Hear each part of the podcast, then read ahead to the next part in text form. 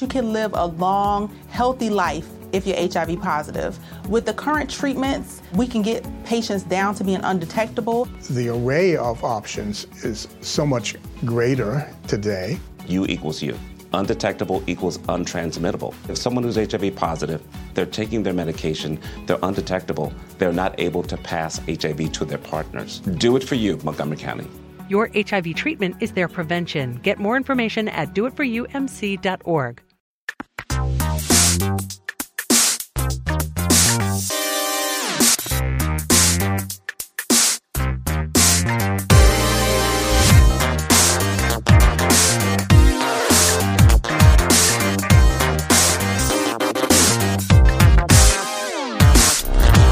Saudações a todos e bem-vindos a mais uma edição do. Do que, Ghost? A gente precisa de um nome pra esse negócio. Cara, eu, eu acho que a recepção positiva que Notícias da Nave Mãe recebeu é um sinal pra mim. Não é? sabe? Teve várias coisas que as pessoas gostaram de notícias da nave mãe. Não vi ninguém reclamando desse nome. E ficou provado muito rápido que botar os dois como Mothership e um só Mothership Notícias é confuso. É confuso. Então, cara, estou, estou, como, como diria uma pessoa traduzindo de maneira errada, mordendo a bala. Nossa, meu Deus. Saudações a todos e bem-vindos a mais uma edição do Notícias da Nave Mãe. Seu podcast semanal do Overloader, no qual a gente comenta algumas das principais notícias que abalaram e estremeceram essa indústria que tanto amamos. e outras notícias que talvez não tenham abalado, mas que são bacanas de falar. É verdade. Qualquer coisa que a gente queira falar sobre e conversar sobre, tá valendo. Eu sou o Heitor de Paula, eu tô aqui com Guilherme Jacobs, a.k.a. Ghost. Sim, senhor. Como está o senhor? Cara, eu tô pensando em quantos mais zumbis eu vou, vou enfrentar em Resident Evil 2 no momento, é isso. Cara, eu, eu vou ser, eu, eu amo gravar podcasts, eu tô feliz de estar aqui, mas eu admito que se eu pudesse Ah, ter uma é. escolha agora, eu estaria jogando mais Resident Evil. Ah, com certeza. Eu só parei de jogar Resident Evil nos meus tempos livres pra ver um filme que eu queria muito ver.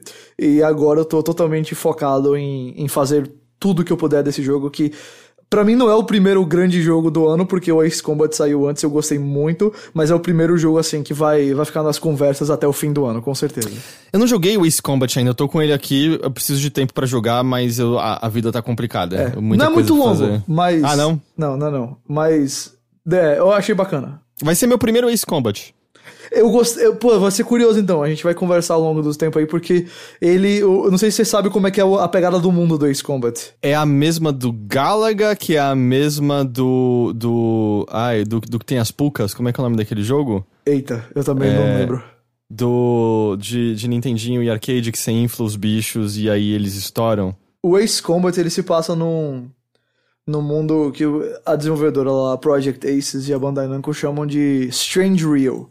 Que é basicamente o mundo dos humanos, só que com países fictícios, claramente inspirados em países reais, mais fictícios, e a tecnologia é um pouco mais avançada. Tipo, tem drones malucos e por aí vai. Eu, assim, pra mim que já joguei o 3, o 4, o 5, o 0, o 6, foi de boa entrar no, na história. Mas eu tô curioso pra ver como que alguém que não conhece nada vai, vai entrar, sabe? É, eu tô ligado que tem umas coisas, é, é, sei lá, como colocar, é extremamente anime, assim, meio que a, a narrativa. É, Super, nossa, você vai ver. A personagem que serve como, sei lá, frame narrativo, assim, pro, pro jogo é. Os dois personagens, aliás, são extremamente anime. Muito. Entendi. É, então esse, essa é a extensão do, do que eu sei. É Dig Dug que eu tava pensando, Ghost. Ah, Dig Dug. Chegou, chegou lá. Cheguei, chegou lá. cheguei lá com a ajuda do tio Google aqui, porque não, não vinha de, de jeito nenhum. E tem. Ah, é que eu tava escrevendo errado. Os inimigos são Pucas.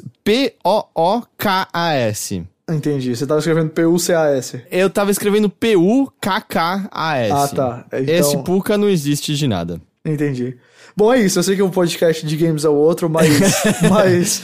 Bom, bom começo de ano pra videogames. Sim, mas é engraçado que é o dia que esse episódio estiver saindo é o dia do lançamento do Resident Evil 2. É verdade. É, então vocês vão estar ouvindo isso, quem sabe já colocando as mãos nesse novo jogo. Tem review que você encontra no overloader.com.br. Ouvi dizer que se eles procurarem no- pelo Bora Jogar, vai ter um episódio dedicado ao jogo. Exatamente. É isso? Exatamente. Entendi. Mas, mas é isso, é isso, é verdade, outro assunto. Vamos seguir em frente então para comentar os principais eventos dessa semana. Vamos embora.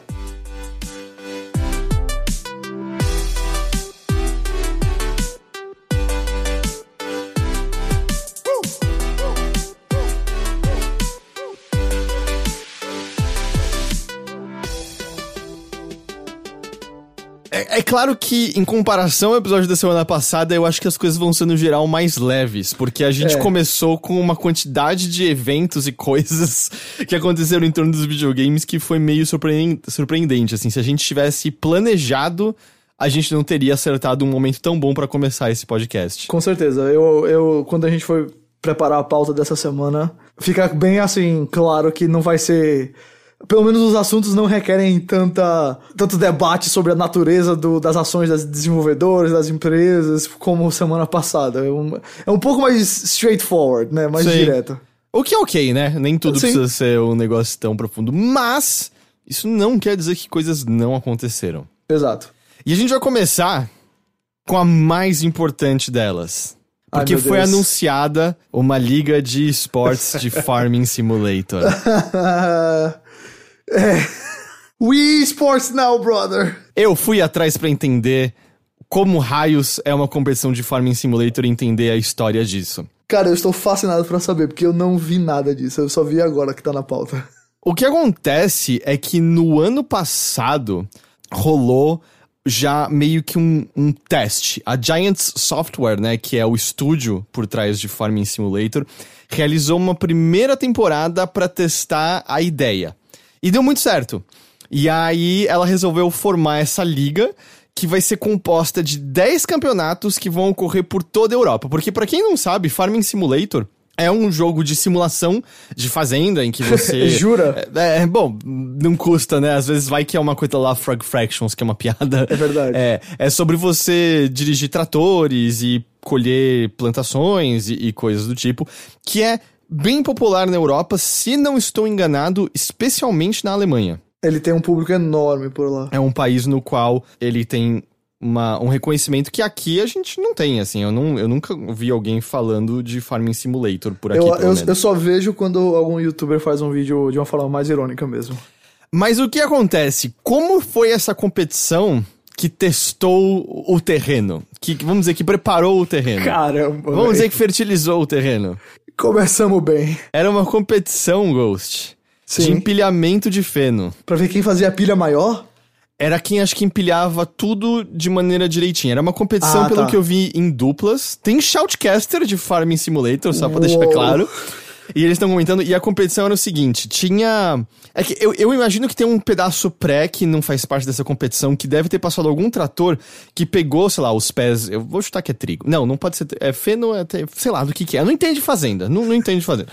Mas tem como se fosse um negocinho, um pozinho triturado no chão, assim, umas carreirinhas de ganho, umas carreironas, vai, vamos dizer. Eu acho que deve ser feno, cara, pelo que você tá falando. E aí, um jogador do time controla o trator que junta essa carreira e forma aqueles blocos de feno. Uhum. Sabe? Como aquele que a gente, sei lá, carrega no braço em Sim. Red Dead Redemption 2. Certo, correto. E aí, eh, vai saindo por trás do, do trator, como se fosse, tipo, um- parece, de fato, sabe, tá saindo um monte de cocôzinho, assim, da, da parte de trás do trator, vai saindo desses blocos de feno. E aí, o outro jogador da equipe, eu acho que esse que tem a maior res- responsabilidade, ele vai com um trator menor e mais ágil e pega esses fenos, levanta no trator e começa a empilhar num lugar específico. Olha, até agora eu não sei qual é o desafio do primeiro, do primeiro cara. Ele só tem que andar Então, pela fazenda. O segundo é, que faz o trabalho. A impressão que eu tive foi essa, viu? Assim, o primeiro jogador parece que, cara, você segue reto por essa carreira, vira e segue reto por outra. Só se o manejo do trator em específico tem alguma coisa de. Pode eu nunca ser. dirigi um trator. Nem eu, então Não sei sei. dizer. Mas, de fato, parece que no empilhar, que é onde você tem a competição maior, Entendi. e é nisso que rolava o, o- a disputa. Certo. E agora tem uma liga que vai ser disso. É, mas a liga deste ano, né, 2019, vai ser no Farming Sim- Simulator 19 e, segundo a Giants Software, vão ser competições de 3 contra 3 que não vão ser centrados no empilhamento de feno. não certo. tem ainda detalhes de como vai ser, o que, que vai ser a competição, mas vai ser nessa vibe de tem a ver com o ato de você trabalhar numa fazenda, mas é meio que um jogo em si, tem o seu aspecto divertido. Cara, eu tô muito decepcionado então que não vai ser uma variação do, do de quem produziu o milho mais puro e quais vacas estão mais saudáveis, porque Eu muito, na hora que eu li a notícia, eu muito pensei, ah, é sobre então quem planta a maior abóbora, sabe? Quem botou o Aham. fertilizante na hora Aham. certa. É, eu, eu fui por aí também. Mas pode ser ainda alguma coisa, sei lá, inusitada. Tem, tem, tem um aspas aqui da. Eu- esse- da essa aspas é maravilhosa. Vamos ler essas aspas. E, e vou dizer que essas aspas eu tive uma dificuldade de tradução. Porque em inglês, farm, fazenda, pode ser um verbo, farming. É verdade. E não tem A gente aqui. não tem o verbo fazendar, tem? Não que eu saiba. Não que eu conheça. Mas, de novo, eu entendo muito pouco de fazenda. Eu, durante muito tempo, achei que pônei era um cavalo pequeno, por exemplo. Mas as aspas dizem o seguinte: fazenda competitiva é algo que pessoas gostam há anos. É claro. Competitive farming, cara. Mas ainda não foi feito em esportes. Eu acho que 100% correta a afirmação até esse momento. Pois é. Nós temos muitos entusiastas de esporte em nossa empresa que mal podem esperar para mostrar que o mundo de fazendamento, eu adaptei aqui um neologismo, pode ser divertido e competitivo ao mesmo tempo. Nós acreditamos que encontramos a combinação certa entre fazenda real e elementos de jogo divertidos para garantir que todos se entretenham. Olha, eu amo cada palavra dessa, dessa, dessa declaração. Eu amo tudo nessa declaração. Assim, eu tô tirando onda, mas óbvio, se, é- se os caras estão encontrando o público deles aí, fiquem à vontade, façam tudo aí. É só porque realmente de todos os jogos que eu vejo hoje em dia, um dos que eu colocaria como nunca terá esporte seria Farming Simulator, mas É que é inusitado porque eu acho que já culturalmente eu tenho um pouquinho de dificuldade em entender o prazer num simulador de fazenda. Eu tenho um- uma dificuldade em entender vários prazeres em simuladores. Eu até entendo um de voo, até entendo algum outro, sei lá o que mais tem aí, mas sei lá, Train Simulator, Farm Simulator, não, é- não é pra mim, mas Ah, eu, cara, mas é que trem, é que assim, eu não jogo simuladores de trem, mas tem, tem alguma coisa meio mágica em você conduzir por trilhos no meio da cidade. Você já viu os vídeos que são filmados? Ah, Ah, eu recome- recomendo muito isso, você encontra no YouTube. No Japão, via venda em 4K em vários lugares. nossa. São, são vídeos é, colocados na frente do trem, filmando o trajeto do trem durante, tipo, sei lá, um dia inteiro. Durante horas e horas seguidas. Então você fica assistindo como se fosse um trem em primeira pessoa, vendo por todos os lugares pelos quais ele passa, casinhas ao redor, o dia anoitecendo, é, as- o movimento das pessoas de vez em quando. Você encontra no YouTube, esses vídeos são maravilhosos. É, então, eu não sei se eu passaria mais de, de meia hora, uma hora vendo isso, entendeu? É porque, enfim, mas claro, cada um, cada um. É só. Mas tem uma coisa realmente da hora que é impressionante, que é o, o total de premiação que esse- os times que vão participar da liga é, poderão ganhar é de 250 mil euros. Você tá aí menosprezando o Farming Simulator, mas os caras estão pagando 250 mil, cara. Tipo, tem. Eu acho que é um prêmio maior do que alguns campeonatos de jogo de luta, então? Capaz de ser. Porque, Especialmente tipo, do- dos que são mais locais, assim, não é. Não é. Ou, ou melhor, do que não, não são assim Street Fighter e, e os grandões. Porque. Tudo bem que alguns têm volta e meia o prêmio que é o acumulado dos. Sei lá, todos os competidores pagam uma taxinha e aí os. Sei lá, os cinco Isso. lugares levam um Aumenta pouco. o, pool de premiação. Mas eu tenho quase certeza que você pegar, por exemplo, lá, prêmios que a Capcom deu pra certos campeonatos e tal, esse que a Giants Software tá dando é maior, na real. É um valor muito alto, cara. Isso dá um, é, um milhão de reais. Não, mais que isso, né? Porque, na verdade, 250... Vai dar. Ah, não, é. Um milhão de reais, mais ou menos. É, vai dar mais ou menos. O dólar tá tipo 3,80 mais ou menos agora, né? É, o, o euro tá um pouco mais caro, mas. É, Vai- é verdade. E, e- e é- e o euro é mais valioso que o dólar. Eu vi hoje, tava mais ou menos 1 dólar e 15, um euro. Então vai uns 1 milhão e 200 mil por aí, sei lá. É. O que eu acho interessante é que, óbvio, tem que ver quanto que vai ser o vai ser dado para o campeão, quanto que vai ser dado pro segundo colocado, pro terceiro colocado, mas é óbvio, é uma coisa pequena, mas só o fato deles estarem botando em euro e por ser um negócio focado na, na- em toda a Europa, como, como eles anunciaram aí, é tipo, é uma daquelas coisas que você não imagina, mas que quando você vê, você entende exatamente o que tá acontecendo. Porque, como você falou, Farming Simulator tem uma, popula uma popularidade bem maior lá na Europa do que aqui na- nas Américas. E eu acho que claramente a Giant Software tá percebendo isso e por isso investimento no mercado europeu. É, porque normalmente quando você vê uma competição de esportes, normalmente tem lá o prêmio é em dólar, o prêmio é em real, no caso aqui no Brasil, mas É, a- eles estão claramente vendo o, mercado deles. Eu não, não, não imagino que a, a Farming Simulator League vai ser algo que eles vão ter uma ambição de expandir como, sei lá, Overwatch League. Não, é. Mas, Acho que mas, não. é, mas dentro aí do, do mercado deles pode ser algo legal. Acho que não garantiria nem a continuidade da liga em outros anos, mas é uma coisa É. inusitada, divertida. É, com certeza. E de fato, é a notícia que tem que ser usada aqui pra começar essa, esse programa. Porque, cara, fazenda competitiva é algo que as pessoas gostam há anos. É, é a minha frase favorita. É, desde que a Record colocou no ar. Meu Deus. Ai, tá bom. Tá bom, eu, eu matei sua linha de pensamento, né? Nossa, agora eu não tenho, eu não tenho recuperação.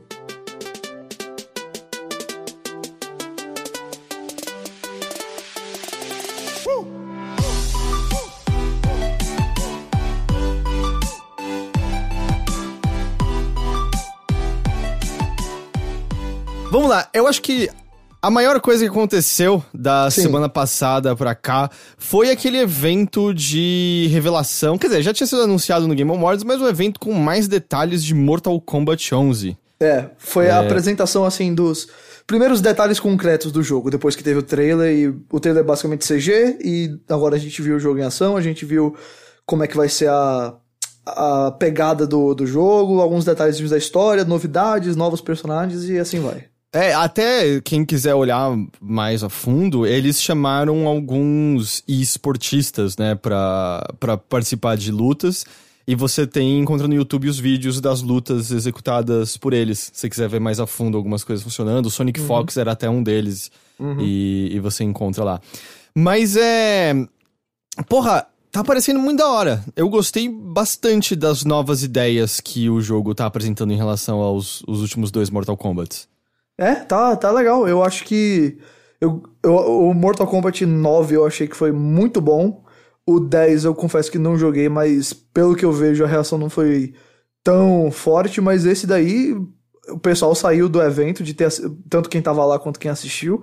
É bem positivo, né? Bem pra É, cima. é que o, o 9 ele teve o lance de não só rebutar a história inteira de Uhum. uma maneira que ficou muito legal, mas de ser o jogo de luta que apresentou aquela maneira de contar uma história em jogo de luta, né? É. Que é a, a melhor maneira, é a melhor modo história de qualquer jogo de luta até hoje. É, Eu digo os da NetherRealm eh, como um todo no geral, que ela acabou usando tanto no Mortal Mortal Kombat 10 ou X, quanto no Injustice 1 e 2, né? É. É, que é, um- é uma modalidade de história muito, muito legal. Cada capítulo focando num personagem, um determinado número de lutas com esse personagem e, E, assim e de vai. ter essa história mais detalhada, né? Sempre foi muito, muito de. Ah, você tem uma historinha É. é, tipo meio geral, ou você tem uma historinha que é o final de cada personagem, você nunca sabe qual é a versão canônica até sair o próximo jogo, e normalmente a versão canônica é uma mistura de todos os eventos, todos os personagens.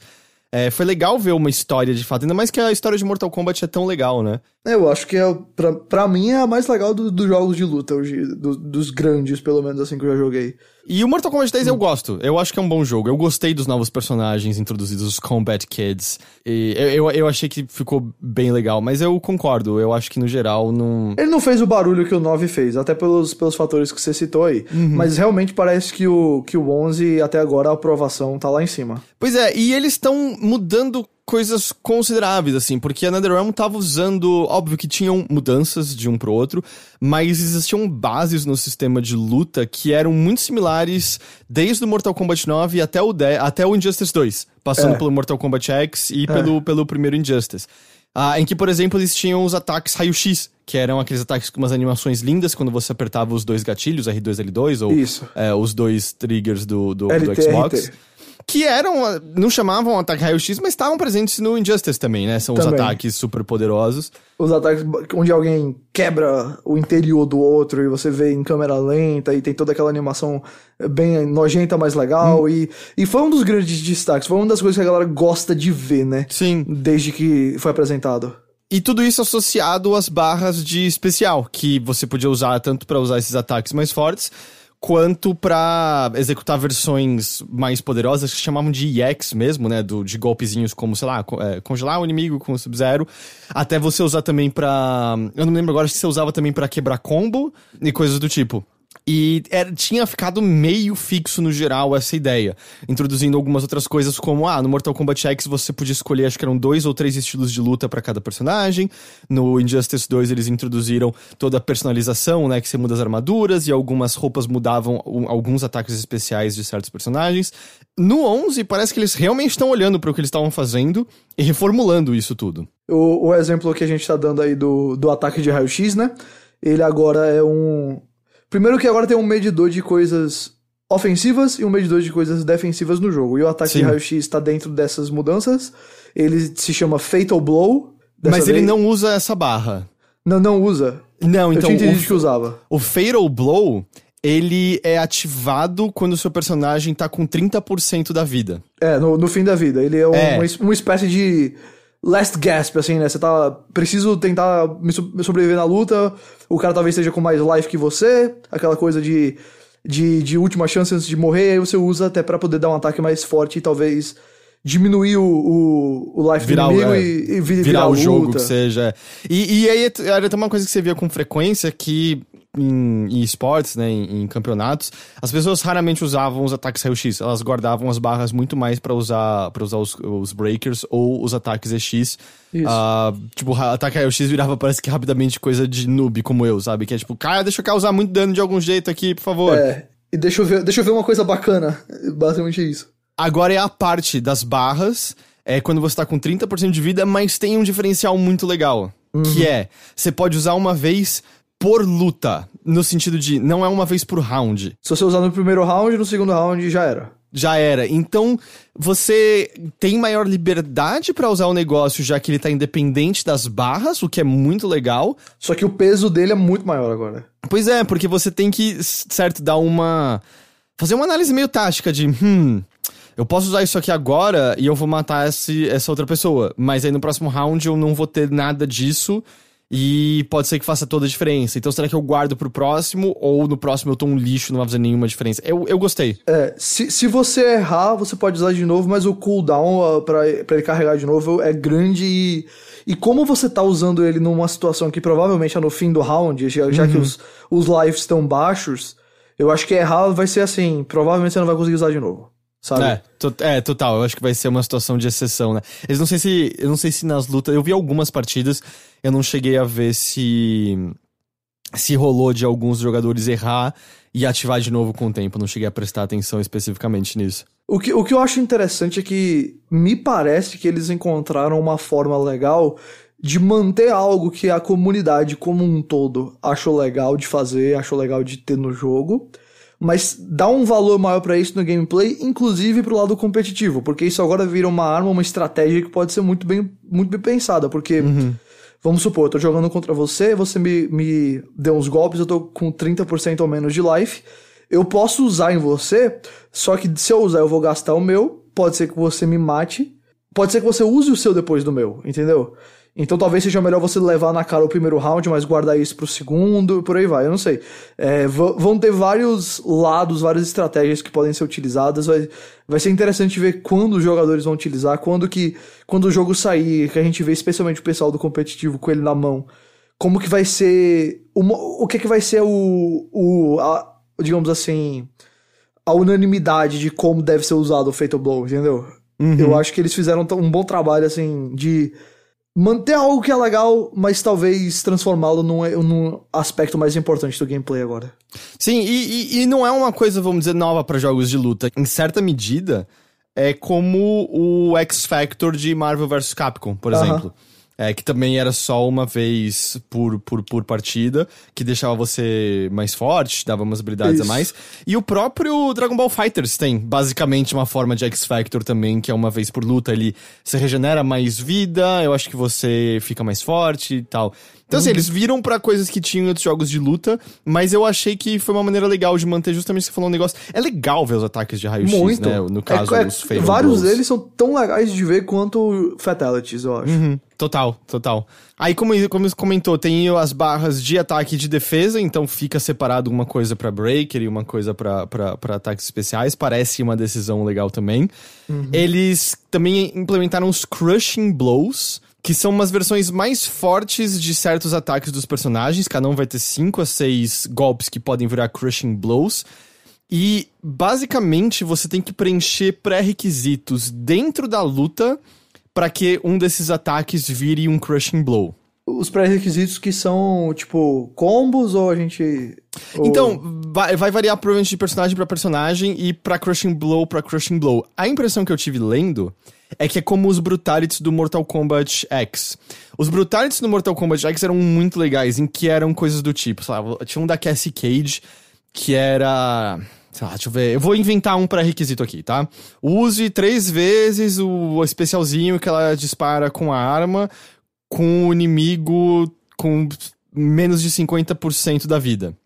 Se você preenchia esse pré-requisito, quando você fizesse esse ataque especial e acertasse ele, você matava ele direto com, normalmente, é, arrancando um pedaço do corpo dele, estourando a cabeça e acabava direto no Brutality, que não tinha uma animação especial em si, como se fosse um Fatality. Era bem legal porque volta e meia acontecia meio sem querer no meio da luta. Você ficava, ok, eu, eu morri, parecia que por um golpe normal, sabe? É. Era, era bem da hora. A impressão que dá é que os Crushing Blows é, tem essa característica e provavelmente o tipo de coisa que. Me parece ser bem semelhante. Eu, eu, eu acho que eles não deram tantos detalhes disso ainda, mas me parece ser por aí mesmo. Porque é como- quase como rebranding, né? É que os Brutalities estão de volta também, mas os Crushing Blows não, não são morte do personagem. Então, eu, é, é- me parece que, que o, o Fatal Blow e o, o Crushing Blow. blá, blá, blá.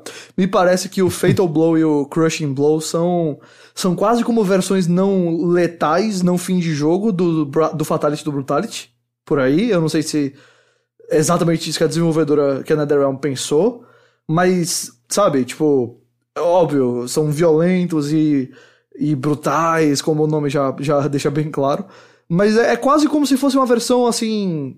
De dar muito dano, mas que não termina a luta ainda. Assim, pelo menos nas partidas que rolaram na de demonstração até agora, várias lutas terminavam com o Fatal Blow, Óbvio, tá? é, Mas- pode terminar. O que eu tô dizendo é que não é um. Não é assim. Não é um golpe que vai zerar o life se, Ah, é, não. se o life tiver mais. é, for maior do que o dano, entendeu? Sim, é só isso sim. que eu- não, é, não é exatamente uma. Não causa o fim da partida obrigatoriamente toda vez que você for usar. Uhum. Mas é, tira. Os Crushing Blows também parece tiram bastante, bastante dano. E eles também introduzindo Perfect Blocking, né? Vamos dizer, defesa perfeita. Que é se você bloqueia com timing preciso, você abre uma janela pra contra-ataque. Tem, espero que não seja o tipo de coisa que faz com que eu nunca consiga sequer acertar uma pessoa que é boa. É, é- é basicamente um pairing, né? Isso aí. É, total. Eu me lembro que. É, é só o Calibur tem parry, eu pelo menos tinha no passado, não sei se tem até hoje. E eu lembro que jogava com pessoas boas e era. Eu não consigo acertar nenhum golpe. Ok. Eu, É. eu tenho certeza de que isso vai acontecer. Que mais a gente teve de destaque? Vai ter uma celebridade no elenco, Ghost. A Peach tá de volta? Cara, vai saber. Não, eles não vão chamar a Peach de volta depois do quanto foi odiada o trabalho de dublagem dela. Mas a Ronda Rousey está no elenco do jogo. Que, Que é- eu não sabia, ela, eu sabia de UFC, mas eu não sabia que ela tá no WWE agora. A- até onde eu sei, ela se aposentou do UFC e agora ela só participa da WWE. Que louco, não tinha a menor ideia.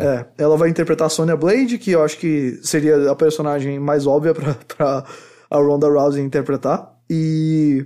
Ou a ela falou Cassie, que- né? Não sei. Pode ser, eu acho que. Eu, não- eu, eu não sei se eu já tinha visto alguma coisa dela falando da Sonya Blade antes, mas eu acho que já tinha na minha cabeça isso daí. Quando eu vi os rumores de que ela tava no jogo, eu falei, ah. Ah, eu vi uma entrevista com ela, com ela dizendo que tem lembranças de jogar o, jo o Mortal Kombat quando era criança e de achar a Sonya Blade mó legal. Então é, tem Uhum. É. essa. Ela falou que curte bastante o- a franquia, gosta muito da, da Sonya Blade, então assim. Ok, parece legal. É. Ela já atuou em algumas coisas, mas eu confesso que. É, Ah, é, ela tá no Velozes e Furiosos. tá no Velozes tá? e Furiosos e eu acho que tá no Mercenários também. Hum, mas no Velozes e Furiosos ela basicamente não fala, ela só troca uns socos com a Michelle Rodrigues, né? Exato, ela é mais uma presença física do que alguém que abre a boca pra falar. Então, vamos ver como é que vai ser aí na. na- Óbvio, é, isso é normal hoje em dia, um jogo trazer uma celebridade pra um personagem. E como o jogo de luta não é exatamente o jogo mais cheio de diálogos profundos e importantes pra história que, que existem, eu acho que vai ser de boa e faz total sentido pro jogo também no lado promocional. Ah, não sei, depende de quanto de história tiver. Porque uma das coisas que. É óbvio, vai ter, mas eu não acho que vai ser assim. Não, vai, não é um caso meio Last of Us, onde tem captura facial. Ah, não é? o, Não, ato- ok. o ator precisa entregar aquele negócio, assim, só pra você ter a, a emoção do personagem. Não, não é assim, óbvio. Justo, justo, ok. Quando você compara assim com algo como Last of Us, é compreensível. Se quiser, eu comparo com outra coisa, mas o. o Não, não, é- não, mas deu, deu pra entender. Ah, mas até pegando o fato dela fazer a Sony, o que, que a gente tem de personagem confirmado? A gente tem confirmado o Sub-Zero, a gente tem confirmado o Raiden, o Scorpion, a Sonya, a Scarlet, o Baraka e o Shao Kahn, que é um personagem que é bônus pra quem é, adquiriu o jogo na pré-compra. Acho que eventualmente vai sair depois de alguma forma de adquiri-lo, mas por enquanto. Ah, é... provavelmente ele vai estar à venda pra quem não fizer a É. pré-compra. E eles introduziram um novo personagem chamado Geras, que é meio que como se fosse o Gaara que pode manipular o tempo. Aham. Você chegou a ver os vídeos dele em ação? Eu, eu vi o trailer dele que, que mostra a apresentação do personagem. O- os detalhes dele é que ele é o, o servo do novo chefe, o Crônica. A, a E- crônica. A Crônica, perdão. É. Usa areia pra lutar, exatamente isso aí que. É, óbvio, né? Aquela coisa de areia do tempo, tá bem, bem claro aí. A coisa mais interessante que mostraram até agora são as habilidades pra adicionar e remover tempo na luta, que eu acho que é uma coisa que eu não lembro de ter visto muito em jogo de luta. Se eu vi, eu não lembro agora do. Exato, eu não quero dizer que nunca nenhum jogo de luta fez isso, porque eu não tenho a menor ideia, É. mas eu nunca tinha visto antes e é meio. Ele tem umas habilidades que ele tira, por exemplo, 30 segundos do, do timer lá de cima. E dá Aham. pra ver, eu quero muito ver o cara que enche o saco de todo mundo em campeonato de jogo de luta porque ele manipula o tempo pra ficar vencendo por timeout. É, eu, eu, eu, eu já vi slowdown, assim, jogo que fez um, sabe, os segundos demoram pra passar, mas essa questão de que de adicionar e remover tempo, eu não sei nem se vai chegar a um ponto de banirem isso aí em, em campeonato profissional, porque Mas por quê? eu, eu- assim, à primeira vista me parece ser algo totalmente válido que pode ser usado. Só que tem algumas coisas que eu acho que a gente só vai perceber o quão ruim ou bom pro meta do jogo é quando cair na mão da galera e os caras pararem pra jogar mesmo, entendeu? Uhum. Óbvio, eu não tô É. dizendo que isso vai acontecer. É porque é algo novo e eu não sei como a galera reage a algo novo, especialmente algo que pode ser, talvez, como você falou, spamado e usado pra irritar mesmo um pouco. É, mas vai de- tudo isso vai depender de execução, tudo isso vai depender de muita coisa que a NetherRealm com certeza tá pensando. E, pelo que a gente tem comentado aqui, eu acho que eles estão, como várias outras desenvolvedoras de jogos de luta, dando uma atenção bem especial para o que o pessoal do- dos esportes faz, porque eles pensam e usaram eles para demonstrar o jogo e a- acho que isso é bem bacana. Então, assim, se eles estão introduzindo essa ideia, eu não acho que vai ser só pra, pra ter um gimmick no jogo, não. Eu acho que vai- vão pensar direitinho. Mas eu tô, tô só tentando dar aqui os dois lados da, da possibilidade. Aham. A ideia me soa muito legal. Me parece ser o tipo de coisa que é, são situações muito específicas na qual daria pra tirar utilidade, mas a ideia soa muito legal. Também vi menção de que ele pode ressuscitar, meio que voltando no tempo uma vez, pelo menos no, no, no combate. Mas não, eu, pelo menos nas partidas que eu vi, eu não vi isso sendo colocado na prática. Mas o personagem é da hora, ele é mais de agarrão. Mas ele tem uns ataques de longa distância com areia, ele faz. Em certa medida, ele também acaba lembrando um pouquinho o Lanterna Verde, porque ele usa areia pra fazer objetos. Ele, As construções, né? é, ele faz uns martelos, uns E como assim. a NetherRealm tá com o Injustice também no, no outro bolso, acho que deve ser. Assim, a gente vai comentar mais, mais pra frente de outras semelhanças que claramente estão acontecendo entre os dois jogos. Uhum. Mas, sei lá, eu gostei do novo personagem, ele parece da hora. E aí, como eu tinha falado, né? Ele é o servo da Crônica, que aparentemente é a nova vilã grande do jogo. É, ela aparece um pouquinho na, na história e tal. Que a história, aliás, se passa depois do, do Mortal Kombat 10. Foi até engraçado porque no, no, no- no evento, eu acho que o Ed Boon no começo falou que se passava depois do Mortal Kombat 9. Que as dava a pessoas entender- começaram a achar É. que estavam descartando 10, né? Isso, e eu acho que isso deve ter chegado no- nos apresentadores de alguma forma, porque depois eles deixaram bem claro assim, umas duas vezes assim, o jogo se passa depois do Mortal Kombat 10, vai ter elemento de viagem no tempo, é, mais de uma versão de alguns personagens, aquela coisa que vai ser por causa do sistema de customização que a gente vai falar, mas deixaram bem claro, depois do Mortal Kombat 10 mesmo. É, então, porque, é, sei lá, spoilers do Mortal Kombat 10, mas ao final dele a gente já via o Raiden corrompido pelo amuleto do Shinnok. Ah, no final do 10, já, se eu não tô enganado, já tinha ele colocando a cabeça decepada do Shinnok, mas ainda vivo, usando como ameaça pra, ou ninguém cola mais no, no Reino da Terra, no Earthrealm. E essa cena eles mostraram numa CG agora de novo, do- da cabeça decepada. Só que, que, a eu- que eu novidade. acho que são os cinco primeiros minutos da história, uma coisa assim. Mas a novidade é a aparição da Crônica, que aparentemente na lore do jogo, ela, ela se diz meio que controladora de tudo isso. Ela tá talvez, não sei se acima dos Elder Gods, mas acima aparentemente do Raiden e coisas do tipo. E ela tá meio puta porque essa mudança toda que aconteceu e com a morte do Shinnok, a, a linha do tempo foi mudada demais. E ela tá, tipo, yo, não, não. Vocês estão mexendo sim. demais nisso aqui. É. E É. aí vai dar, vai dar merda como um todo. E, e como o nome deixa claro, né? Crônica lembra de Cronos, lembra de tempo, então ela com certeza vai ser alguém com muita ligação com esse lado, com provavelmente proteger as linhas do tempo, garantir que as coisas andem. Talvez usar isso aí também pra motivos próprios, já que é a vilã. E a gente não sabe se ela vai estar jogável, mas como você falou, é, É, eu acho muito difícil que ela não esteja, né? Ela É, é. pois é. normalmente o chefe se abre. E aí tem ceninhas que mostraram Kung Lao, mostraram Liu Kang, mostraram Johnny Cage, mostraram a Cassie, mas não confirmaram nada. E não é a primeira vez que a NetherRealm mostra personagens em história que não estão no jogo em si. isso. O É. próprio Baraka tava em cenas de história e ele não tava jogável, por exemplo. É, mas É, eu até, acho. Até no Injustice eles de vez em quando fazem isso daí. Mas eu acho que parte do que a gente viu das cenas de história já são de outras linhas temporais. Porque no final do X, do 10, o Liu Kang e a. Eu esqueci agora quem tá com ele. Eles estão em forma de, tipo, Revenant, sabe? Meio morto-vivo. Aham. Voltou dos mortos meio que. Comandando o Outer World, acho que era isso, eles estão meio que tomando conta de uns lugares. Porque alguns voltaram à vida. O Sub-Zero voltou à vida, o Jax voltou à vida. Eu não lembro agora quem era o outro que tava, tipo, que voltou à vida de fato mesmo, assim. Mas então eu vou chutar aqui, pode ser que seja outra linha temporal. E também deu pra ver que a Sônia tava usando a- aquelas dog tags com os nomes é, de, da, tipo, de Cassie e Cage. Então tem umas pessoas especulando que os dois estão mortos na história. E que ela, tipo, tá lutando por eles. Mas pode ser também que eles morreram numa outra linha do tempo.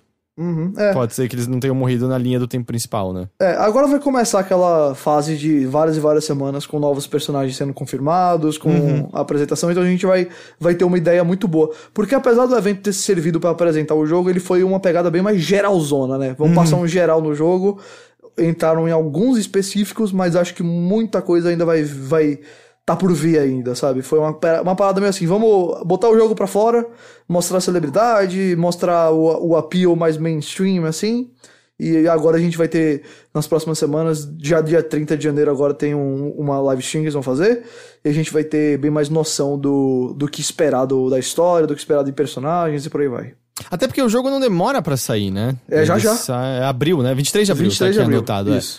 Ah, mas fora isso, né? Outra grande coisa que eles já tinham falado por cima que teria no jogo, mas a gente não mencionou aqui, que é o lance da personalização, né? Do, do- dos personagens. Muita cara do Injustice 2, que já fez isso. É, O Mortal Kombat 10 tinha personalização assim? Não, ele tinha o lance que você escolhia estilo de luta. Três versões, não era uma coisa assim? É. E aí isso mudava alguns especiais que você tinha. É, eu, não, eu não, E- não, não, não lembro exatamente o- se tinha uma customização era basicamente só as três versões mesmo, porque eu não joguei o 10. Então, você só escolhia essas três versões e, se eu não estou me lembrando incorretamente, isso mudava levemente o visual deles, mas de maneira fixa. Você não podia Certo. mudar partezinhas que nem no Injustice 2. É, que um dia você tem, você muda tudo. Você muda a cor da armadura, você muda a peça da armadura, você bota outras coisas diferentes, por aí vai. E isso agora vai estar no Mortal Kombat 11. É, eles mostraram algumas versões de personagens diferentes. Tinha- umas do Scorpion lá que eram muito bacanas, que eu fiquei com muita vontade de, de usá-las. E pode modificar a peça de armadura, pode modificar as armas dos lutadores e customizar como preferirem. Óbvio, isso aí abre, eu acho que a, a janelinha para possíveis microtransações cosméticas. Ah. Mas, né? É, não, provavelmente vai ter como gastar dinheiro real, porque no Injustice 2 eram caixas, né, que se abria Era. com as peças. Apesar que, assim, ele tinha ainda um esquema que você... Era meio, vamos dizer, o equivalente de Injustice das torres. Que Sim. você ia pra diferentes missões no mundo, e aí tinham vários lugares, tipo, vamos dizer, várias maneiras de acessar essas missões, mas algumas delas eram meio que missões de comunidade em que você se juntava a uma espécie de clã, e, tem- e aí todo mundo tinha que meio que lutar conjunto pra cumprir esses objetivos. Uhum. E desbloqueava coisa com isso. E aconteceu várias vezes, deu tipo, ah, esse clã tem muita gente, tá aberto, deixa eu entrar. Aí eu jogava umas partidinhas, desligava. Quando eu ligava o jogo de novo, as pessoas tinham cumprido. E aí eu passava, às vezes, sei lá, cinco minutos seguidos recebendo caixa. Porque todo mundo cumpriu os objetivos e você era abarrotado de coisa. Eu lembro de ter vídeo, ter visto vídeo de gente que passou por isso aí que você tá falando, que abriu o jogo era 3 minutos de caixa, assim, abrindo. Então, assim, eu não sei se eles arrumariam isso, porque isso também parece ser o sistema não funcionando da maneira que deveria funcionar. Mas é, eu, eu botaria meu dinheiro no fato de que você vai poder usar dinheiro para comprar essas caixas, mas também não acredito que vai ser alguma coisa. É, vamos Nível dizer. Battlefront. Exato, não vai ser alguma coisa É. que vai interferir. Porque o Injustice já tinha isso. E você tinha. Eu acho até que tinha alguma possibilidade de partida online com isso ligado. Mas tinha partida online que tava desligado essas alterações de atributos, né? É, eu. Assim, óbvio, NetherRealm tá aqui pra. Um dos grandes objetivos deles é ganhar dinheiro, mas eu acho que. Assim, não lembro de ter dado muita treta com Injustice. Não, não lembro de ter visto muita gente reclamando. Talvez eu esteja lembrando errado. Com certeza tem coisas pra melhorar, porque sempre tem, mas me parece uma desenvolvedora que tem a cabeça no lugar em relação a isso, pelo menos até agora. Uhum. E o, o jogo vende pra caramba. O Mortal Kombat vende um monte, assim. É, é um sempre. Eu acho que da última vez que ele lançou, o 10 foi um dos jogos mais vendidos do, do ano em que ele saiu. E eu não vou ficar surpreso se o, o 11 também terminar o ano com várias e várias cópias vendidas. Então eu acho que não tem muita pressão de da, da Warner pra talvez. com- é, sei lá, sacrificar boas formas de desbloquear coisas só pra poder ganhar mais uns centavinhos aqui e ali. Uhum. E o que parece que tá mais de frente é o fato de que você também escolhe meio que os especiais, né? Que você vai Isso. ter com o seu personagem. Porque, como eu falei, no Injustice 2, tinham algumas armaduras específicas que você encaixava que mudavam alguns dos especiais. Então mudava a propriedade de alguns deles. Do tipo, a Mulher Maravilha, por exemplo, se eu tô me lembrando. É que ela eu acabei usando mais porque eu fiquei animado com o filme. E aí, tipo, fiz missõezinhas pra destravar a roupa do filme e usei ela mais tempo. Legal. Mas se eu não me engano, tinha, por exemplo, é, uma habilidade que você pegava posteriormente, que eu acho que substituía por uma, que ela andava com o escudo empunhado, então você conseguia se defender de projéteis inimigos. E isso não era um especial que ela tinha de cara, você tinha que equipar uma certa coisa pra poder ter isso. Aham. É, parece que agora tá sendo elevado a um, a um patamar maior isso, de, de- do que você encaixa. E isso vai também determinar o que você tem disponível pra usar na luta, foi o que me pareceu. Uhum. E ao mesmo tempo, isso também. se- eu entendi corretamente, e é isso, cria uma coisa meio estratégica na camada de como você personaliza seu personagem pra uma luta competitiva, porque você pode nunca saber exatamente quais os tipos de capacidades que o seu oponente tem, dependendo de qual especial ele tá usando ou não. Isso, isso. É, é interessante, porque você teria aí que preparar talvez um personagem que, vamos dizer assim, reaja bem a qualquer tipo de ataque, mas também não reage assim de uma forma excelente, por exemplo. Entende? É, enquanto se você souber exatamente o que você vai enfrentar, você botaria um personagem que você sabe que vai ser mais eficaz para aquilo. Eu, eu imagino que em partidas competitivas os jogadores vão ter que preparar a build antes e depois lidar com o que o outro jogador vai usar. E, enfim, vai ser bem interessante ver, ver na prática como é que eles vão. É que nem a gente falou, é, é uma. Não, não, não é nenhuma surpresa ver isso. Eles estão. Acaba puxando do Injustice, porque um jogo tá num braço, o outro tá no outro. E. Só que não é só a mesma coisa do Injustice, né? Parece que eles estão dando. Pensando um pouquinho mais, eles pararam pra olhar pro, pro que eles fizeram no Injustice e, e viram uma forma de adaptar pro Mortal Kombat e quem sabe é, aprofundar um pouquinho mais, diversificar um pouquinho mais essas mecânicas aí. Sim. É, seja, seja lá como for, eu adoro Mortal Kombat, eu tô bem animado. É, espero que os Combat Kids apareçam de alguma forma. Eu gostei daqueles novos personagens. Eu tô percebendo, você gostou bastante dos Combat Kids, cara. É, eu, eu, a Cassie Cage foi a que eu mais usei no, no 10. Eu gostei bastante dela. É, não, não em português pra não ser a Peach, mas em inglês não é tão melhor também porque é a. A Hey Ash, como é o nome dela? Ashley Birch. Ah, tá. E eu, eu não gosto muito das atuações dela. Mas É tá, tá de mesmo? É, não, não sou muito fã, não. Nem no Life is Strange? Não, especialmente no Life Strange eu não gosto. Nossa, essa por, por essa eu não esperava. Eu, eu, eu acho ela bem melhor, apesar de eu não amar, no Horizon Zero Dawn. Ah, eu acho legal no Horizon. Mas, é, é, nossa, eu não gosto da atuação dela no Life Strange. entendi. Mas, enfim, isso sou eu. É, ela era Cassie Cage no original. Yeah, e a Peach no Brasil. Que coisa. Mas tô animado, dia 23 de abril não tá tão longe assim, né? Ah, como, É. como falamos na semana passada, esse começo de ano vindo com tudo. No- nossa, esses primeiros quatro meses aqui são absurdos. Em 30 de janeiro, então, a gente já vai saber mais sobre Mortal Kombat 11. É. E com certeza aí, em várias outras semanas, mais lives e toda vez que tiver um campeonato e, enfim, vou É. aproveitar to- toda hora possível pra mostrar o jogo. Até porque não tem muito tempo, né?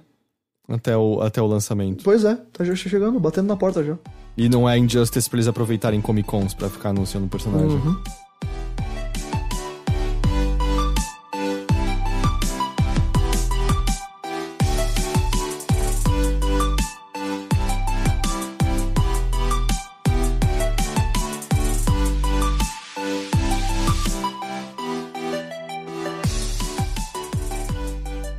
Domínio de Jeff Bezos continua a crescer. Ai, ai, ai.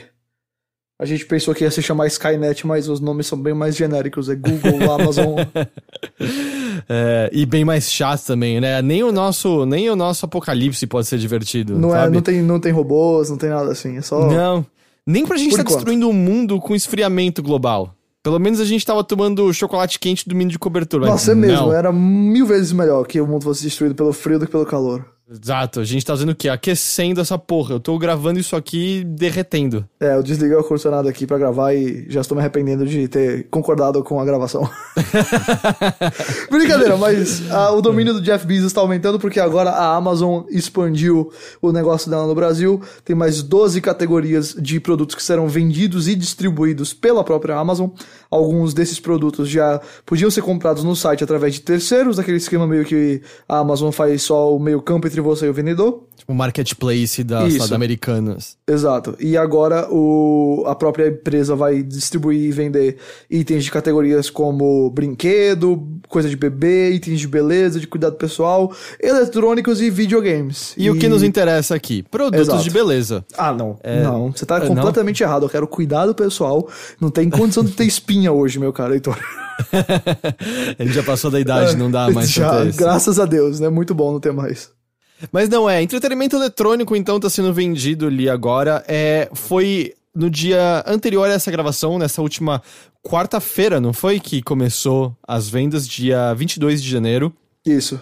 E eu dei uma olhada, é, tem algumas coisas que são marcadas como vendidos e enviados por Amazon, e essas parece que estão com um preço ok. Não É. incrível, porque ainda, né, como disse Vin Diesel em Velozes e Furiosos 5, This is Brazil. This is- ah, eu adoro quando as pessoas usam Vin Diesel This is Brasil. Ah, por exemplo, o NES Classic, que é um produto de 60 dólares, Que custa mil reais aqui, não é? Exato, você encontrava direto em lojas via importação, como o Z Games, o que quer que fosse por mil reais. Tá à venda, eu olhei pouco antes dessa gravação e ainda Eu tô olhando agora, tá, tá ainda em promoção. 450 reais. Isso, 55% de desconto. 450 reais não é pouco dinheiro, de maneira nenhuma. Mas é menos dinheiro que mil reais. É menos dinheiro que mil reais. Olha, eu não sou bom em matemática, mas eu tô bem confiante dessa nossa asserção. O, segundo o, aplica, o aplicativo, não, segundo o sitezinho da Amazon aqui, isso significa 55% de desconto. O SNES Classic, né, o Super Nintendo Classic tá 500, ele Tá também 500, é é. 60 dólares ou ele é 80? Ele, é- ele é 80 dólares e ele tá por mil reais também, mas em promoção um pouquinho mais caro que o, o Nintendinho, mas 50% de desconto tá 500 reais ele. Uhum. Então, assim, de novo, não é pouco dinheiro nenhuma dessas coisas, mas é mais barato do que a gente tinha antes. E eh, tava tudo com frete gratuito. É, tem alguns jogos que estão em promoções bem bacanas. O Bloodborne tá por é, 80 reais.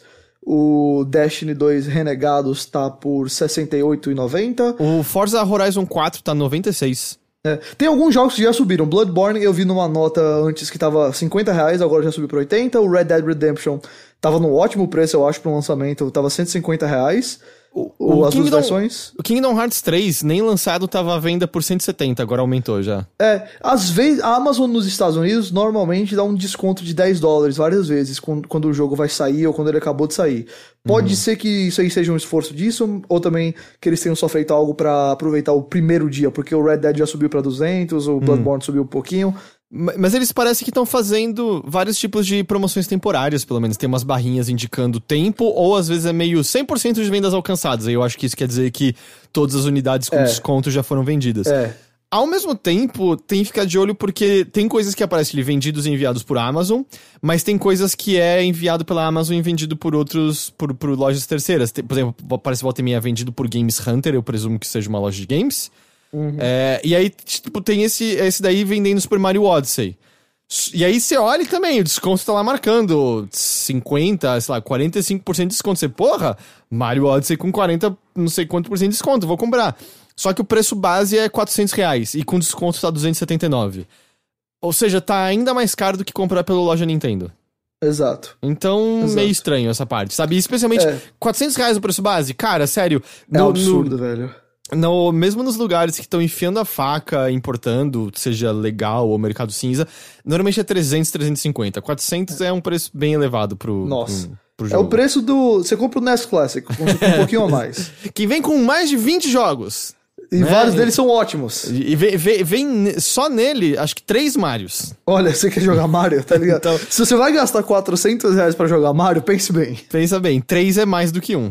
O rapaz, a matemática hoje tá sensacional aqui, viu? E, e se quiser completar, se eu me lembro corretamente, no Mario 2, não, no Mario 3, você pode pegar luas que dão três vidas. Então tem lua nos Marios velhos também, não só no Odyssey. Sim, senhor. Eu, Exatamente. eu, eu não me lembro se essa. Ou a lua era no Mario World. Acho que a lua era no Mario World. O World tá no NES Classic também ou ele tá no. Tá no SNES, é Super Tá Nintendo. no SNES, Super Nintendo. O... Então, assim, se a pessoa estiver pensando em realmente botar 400 reais no... pra jogar Mario, né? Ah, enfim, a gente não tá aqui pra dizer o que você deve fazer com o seu dinheiro. Menos o Ghost. Ghost, o que as pessoas devem fazer com o dinheiro delas? Ter que dar pro apoia-se do, do Overloader. Caralho, eu nem tinha pensado nisso e aí foi muito boa. Cace... Eu devia ter. Ah, como me odeio às vezes.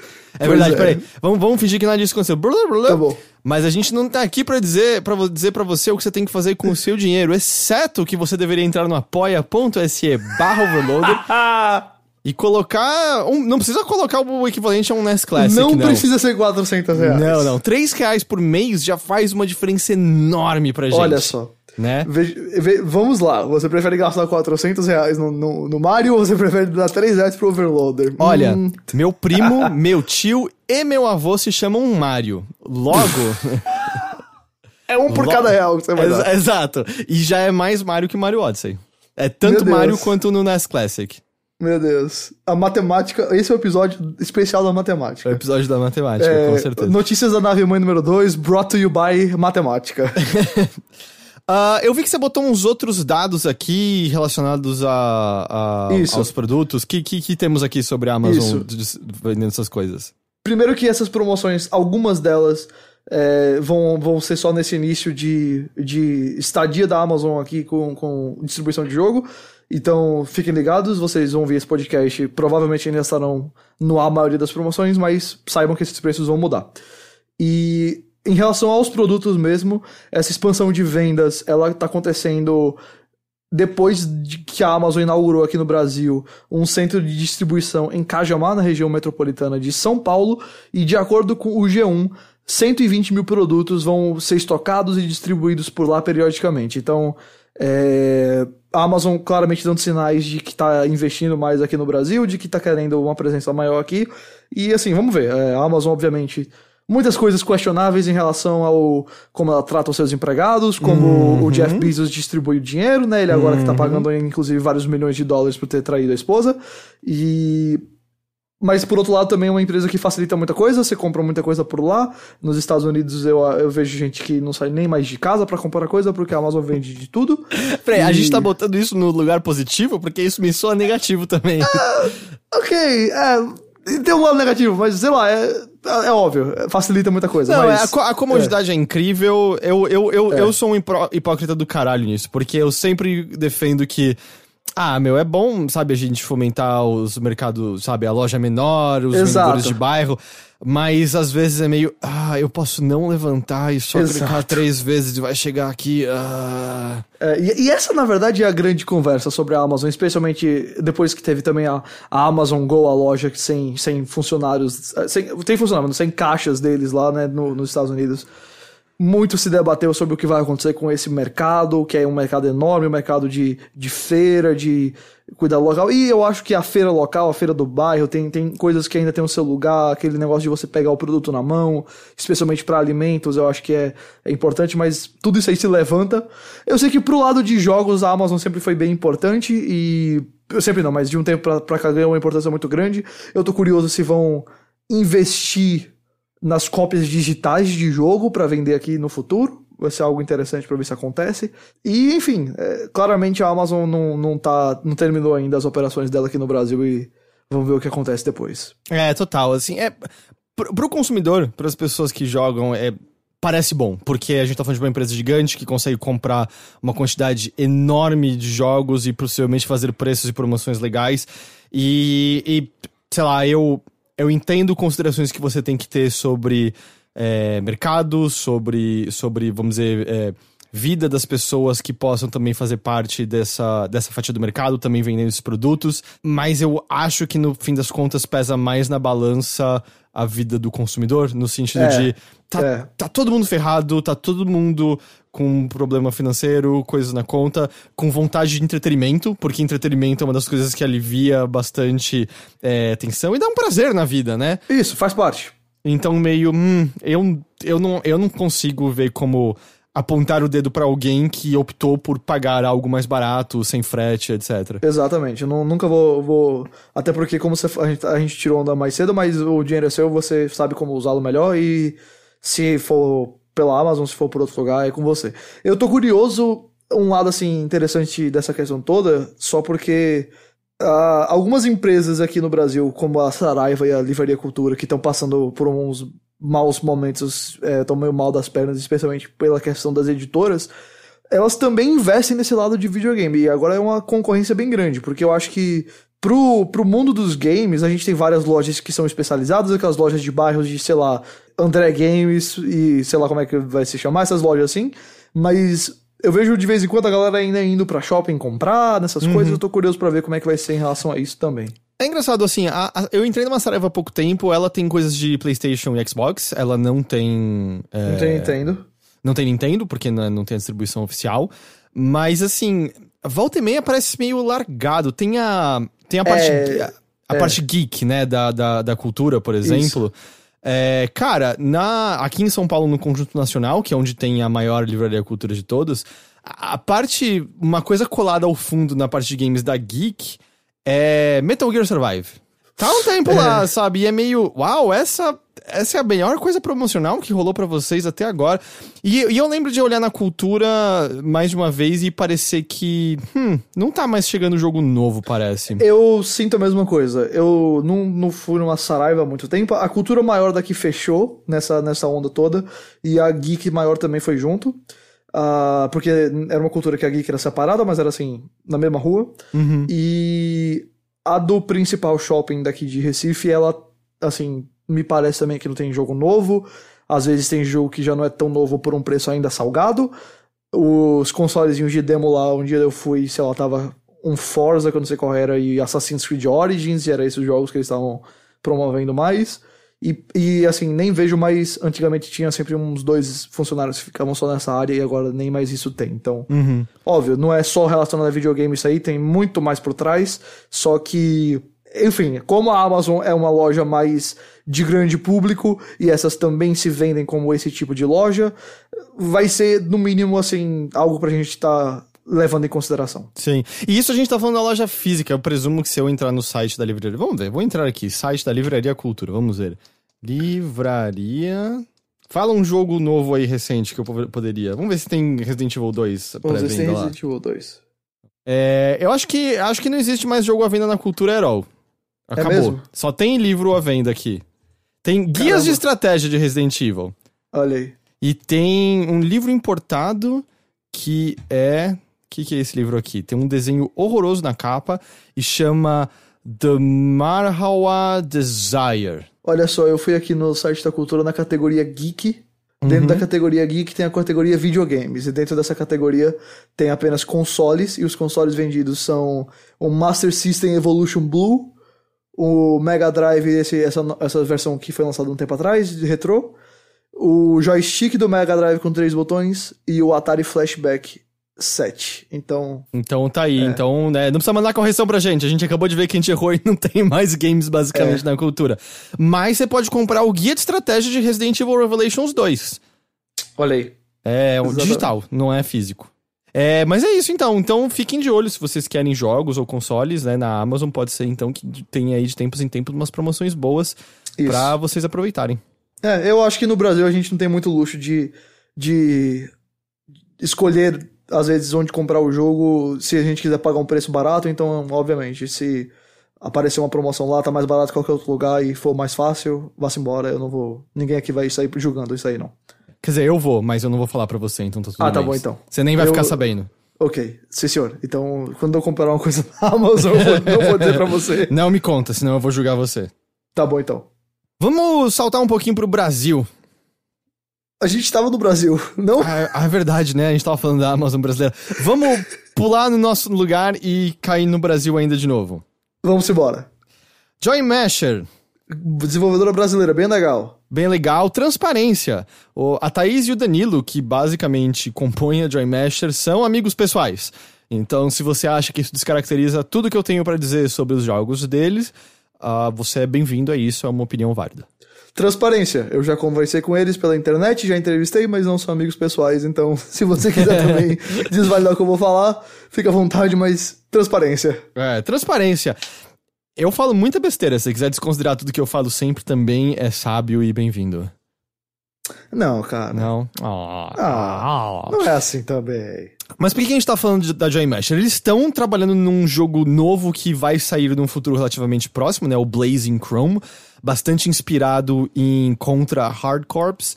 Mas não é sobre ele que a gente vai falar aqui hoje. A gente vai falar sobre os dois trabalhos anteriores da Joy senhor. Masher. O Odalus The Dark Call e o Oniken, que agora tá sendo chamado de Oniken Unstoppable Edition. Por que, que a gente tá Certo. falando deles, Ghost?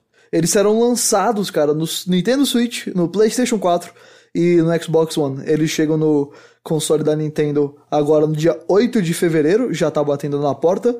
E nos outros consoles, na plataforma da Microsoft e da Sony, é, ainda no primeiro semestre, mas não tem uma data definida.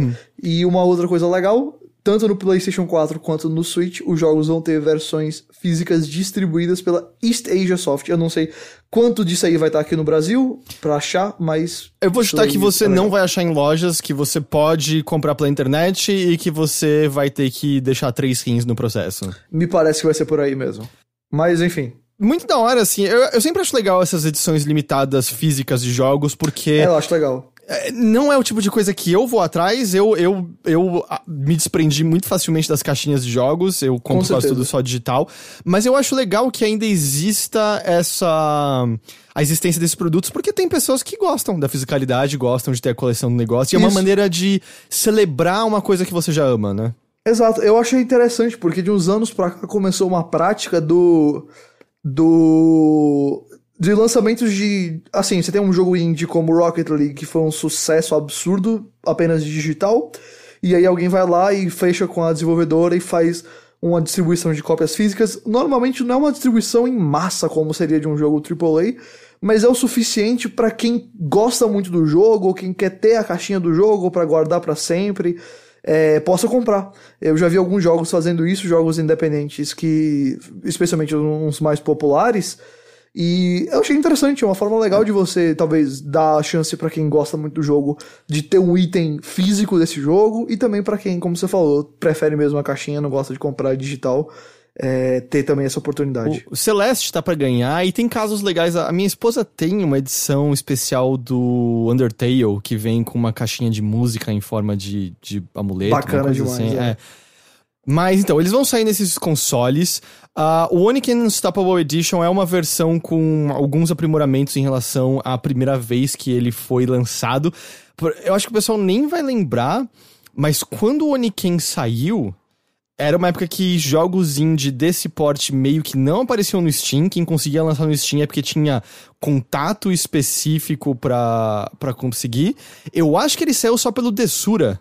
Tá ligado o que que é o Desura? Não, não, não tô lembrando nesse momento. É uma plataforma de distribuição digital ah, que era, vamos dizer, menor do que o Itch.io é hoje em dia. Ela era Nossa. super pequenininha É, então é e eu nem sei mesmo. se ela existe ainda. Deixa eu ver aqui. Eu- é um nome que eu, se eu ouvir, eu nunca mais ouvi. Aparentemente mudou de dono. É, é, não, aparentemente já, já saiu do ar. Ok.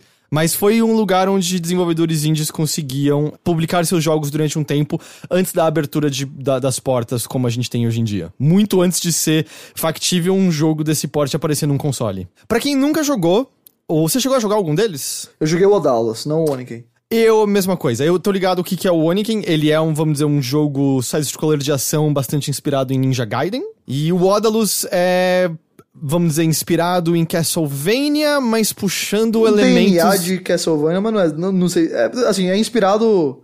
Você nota, assim, coisas que podem ter saído do Castlevania, mas não é um caso, assim... É que eu acho que, pelo que eu vi do Oniken, ele é bem mais direto com o Ninja Gaiden do É, é que o Odalus ele tem elementos de Metroidvania, né? Ou, sabe, sabe o que o Odalus parece também um pouco? DuckTales. que o... É, Porque você volta nas fases com novas habilidades, É. acha novos caminhos. É, apesar que o DuckTales era, era mais fechado nisso, mas assim, você abre às vezes caminhos pra novas fases usando habilidades que você pega em fases posteriores. Por exemplo, um deles é você poder aguentar ficar embaixo d'água. É, e aí você consegue chegar numa fase nova onde você vai encontrar uns artefatos que você precisa encontrar. Eu gosto bastante do Odalus, eu acho um jogo muito legal. Foi bacana, foi um jogo legal de jogar, foi um dos jogos brasileiros recentes assim que eu mais gostei de jogar. é, quando, faz, faz alguns anos já que ele saiu, mas foi bem divertido. É, e aí uma coisa legal, caso você tenha interesse num desses jogos e até no overloader.com.br ou se você tiver preguiça de entrar em site, você pode entrar direto no youtube.com.br overloader. Tem vídeo da gente mostrando o Odalus The Dark Call no, de quando ele saiu originalmente. É, então você consegue ver por conta própria sobre o que que é o jogo e quem sabe assim decidir se você quer comprá-lo ou não. Mas bem, caso você tenha se interessado por essas novas edições, se você comprar qualquer um dos dois antes do lançamento, por tempo limitado, eles vão ter 20% de desconto. No caso, no Isso. Switch, que é o que tem a data certa agora no 8 de fevereiro. Talvez tenha nos outros, mas a gente só vai saber mais pra frente. Mas se você compra o Oniken, é, independente de você pegar esses 20% ou não, você ganha 10% no Odalus. E se você compra o Odalus, você ganha 10% no Oniken. Deixa eu te perguntar, você sabe se isso é cumulativo? Se eu comprar no lançamento que tem 20% de desconto, eu ganho mais 10? Eu vou presumir que sim. Ah, não. Hum, hum. Eu vou presumir que sim, porque não faria menor sentido. Porque se você comprasse um e o outro tava à venda com 20%, você então estaria pagando mais caro, né? Exatamente. É. Pois é. Eu vou. Eu, eu tenho que admitir que o, o e-mail de release era meio confuso e, por exemplo, teve uma, na hora que eles falam da edição física, eles erram e falam digital. E aí foi meio. Eu fiquei um ano olhando e falei assim, por que você tá mostrando foto de umas caixas e tá falando que é digital? Aí eu entendi, ok, tá escrito errado só.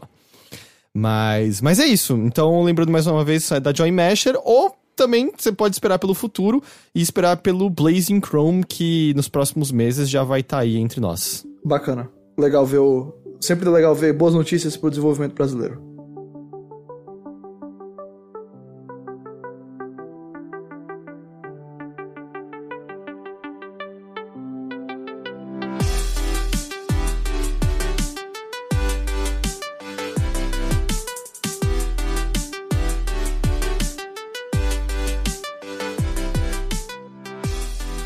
Próximo fato, Ghost, foi um anúncio que aconteceu hoje e é um pelo qual eu tô particularmente animado. Você gosta da franquia Steam World? Não é muito minha praia, mas. É mesmo? Você jogou, você jogou a jogar quais?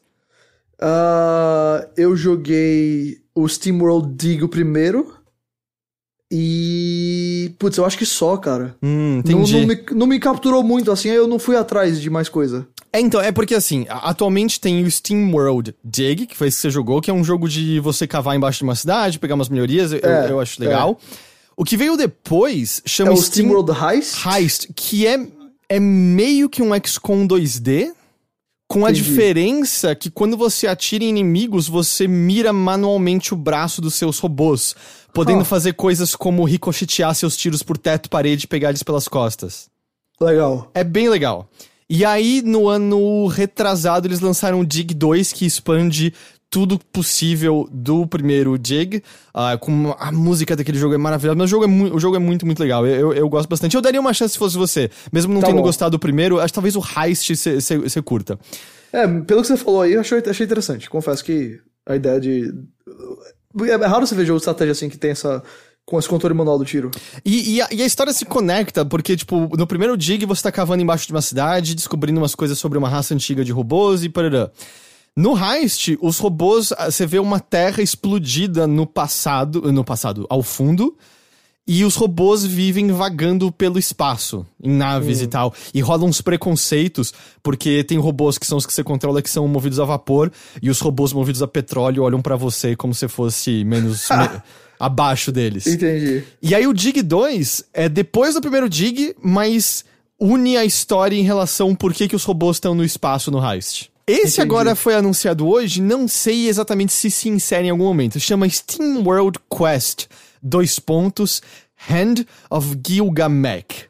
Gilgamesh é um nome muito bom. É um nome excelente. É muito bom. E, e, ele tá fazendo um lance que o, o estúdio Image and Form faz que é legal, que apesar do Dig 1 e Dig 2 terem bastante similaridades, você viu pelo que eu descrevi que o Heist não tem nada a ver com nenhum dos outros dois. Isso, isso.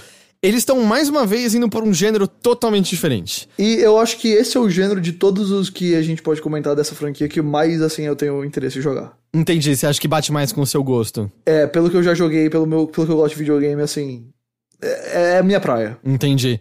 Porque o que, que o Hand of Gilgamesh é? É um RPG com combates por turnos, só que os seus ataques são cartas de um deck que você monta antes de, de começar as lutas, enfim. Eles liberaram um vídeo de anúncio que tava junto, a gente até vai falar logo mais disso, de uma série de anúncios feita, feito pela Nintendo uh, de indies que, que vão estar tá no console. Uh, não só exclusivo ao Switch, tem em outras plataformas várias das coisas, mas o Steam World foi um deles. Então, no momento, Tá confirmado pro Switch, eles já disseram que vai sair antes no Switch, então vai sair para outras plataformas depois. O. Eu não lembro agora quais plataformas o Dig 2 saiu. O Heist eu lembro que inicialmente saiu para 3DS, depois foi PlayStation 4, PC e Vita, e depois saiu para Xbox One. Eu acho que o Dig 2 saiu para tudo eventualmente também. Mas vai sair antes pra Switch, só tá dito que, foi, que é 2019. E aí não tem nenhuma data não mais certa. Não temos uma previsão ainda, né? Mas parece legal, é lindo, lindo, lindo, uma arte toda desenhada à mão. Muito me interessa, eu gosto muito dessa franquia como um todo. Ela. Eu, eu achei legal. Desculpa te interromper, mas só uma coisa que eu achei muito bacana. É, a, o estúdio Image Inform, que é a desenvolvedora, comentou que o que RPG, no caso esse aqui é um RPG de combate, de combate por tudo, como você falou, é o gênero que os fãs mais pediram nesses últimos anos para eles, eles fazerem. E eu acho isso legal porque é muito raro você ver uma desenvolvedora que pega uma franquia e explora ela de diferentes formas, sabe? De uhum. normalmente quando você pega uma franquia de jogo, seja ele indie ou seja é, um, um AAA enorme, é meio que se mantém naquilo ali. De vez em quando a gente tem uns outliers, óbvio. Tem o, o Fable já fez coisas diferentes, a, a CD Projekt fez o Gwent do, do Witcher, a gente tem os Halo também que tem de estratégia e Twin Stick Shooter, mas assim, tem mais exemplos de jogos que se mantêm no mesmo gênero do que não se mantêm. E é engraçado que alguns exemplos que você citou são estúdios diferentes trabalhando Isso. com uma franquia. Isso, é, exato. É, não é necessariamente a mesma franquia, mas o único outro estúdio que me vem à mente que muda dessa maneira como Image Inform é a o pessoal do Bastion e do Hades, a Supergiant Games. Isso. Que Eles fazem coisas bem diferentes. Tipo, dá pra você dizer agora que o Hades tem certas similaridades com o Bastion, mas o Transistor era bem diferente e não tenho nem o que dizer do Pyre, né? Exato. E, e eu acho isso legal porque eles poderiam estar tá anunciando hoje o Dig 3, sabe? Ter feito uhum. dois Digs e tá saindo o Dig 3 agora, ou Dig 4 que seja. Eles poderiam estar tá botando uma ideiazinha nova em cada um e a gente podia estar tá jogando e falando que é legal, mas é meio animador que, ah, vamos explorar de outra forma e ver o que, que sai disso. E até agora eu, eu pro, pro meu gosto, eles têm acertado consistentemente. Eu gosto bastante do trabalho deles. E, e é legal porque, assim, eu joguei o primeiro, o Dig, e Assim, não, não tô aqui, não quero bater no jogo de forma nenhuma, só não foi algo que me capturou na hora. Mas você me trazer um RPG de combate por turno, que é, eu sei que é uma coisa mais old school, mas até hoje eu adoro, sabe? E uhum. para mim, assim, é legal, você atrai gente nova pra franquia, e se você conquistar essa galera aí com a história, com a arte, com os personagens, fica até mais fácil elas quererem experimentar outros jogos, mesmo que não seja o gênero favorito delas. Uhum, e, total enfim, é, é legal ver a Image Inform fazendo isso e. Não tem, não tem detalhes ainda da, da, história, né? Mas a gente sabe que sai esse ano, como você falou. Ah, e, cara, é muito bom. Esse- esses indies no Switch sempre são ótimos, então eu não vou. É, Tô não, e vamos, vamos até pegar isso, né, então, porque teve esse anúncio de várias coisas de indie feito pela Nintendo. É, junto disso tava o anúncio que o War Groove, que é um jogo de estratégia meio a lá Fire Emblem, ah, com umas animações lindas, lindas, absurdo de linda, é, sai na semana que vem, dia 1 de fevereiro, pra Switch, Xbox One e PC, né, no caso do... Ah, é outra transparência, eu também sou amigo de uma das desenvolvedoras de War Groove. Mas, que mais tinha nesse vídeo? Tinha Double Kick Heroes, que sai no meio do ano pro Switch, mas já saiu pra PC. Tem When Ski Lifts Go Wrong. Você chegou a ver o trailer desse, desse, desse jogo? Eu, eu, eu vi o negócio. Eu, eu, eu passei por um resumão do, desse negócio da Nintendo. Ele parece divertido, pra quem não viu, é meio que uma mistura daquele jogo de construir ponte, em que você constrói os negócios para as pessoas é, subirem em montanhas pra esquiar, ou mesmo é, rampas pra elas esquiarem e chegarem em outro lugar, então usando bastante desse humor de, oh, deu errado, e essas pessoas caíram no buraco e morreram, É, de uma maneira exato. cômica, não de uma maneira horrível. Isso. Uh, Forager, que é tá- em breve no Switch e em outras plataformas. Forager é um pixel art mundo aberto com umas partes que lembram um pouquinho Zelda.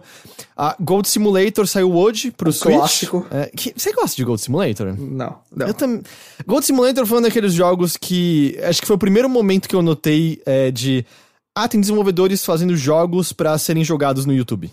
Com certeza. E, e foi um jogo que eu vi um vídeo de 15 minutos no YouTube, peguei pra jogar e percebi. Ah, eu, eu já vi tudo que eu queria naquele vídeo. Eu não. Eu, eu já vi vídeos que eu ri dele, mas é, ele é um jogo mais legal de ser visto do que de ser jogado pra mim. Sim, eu concordo.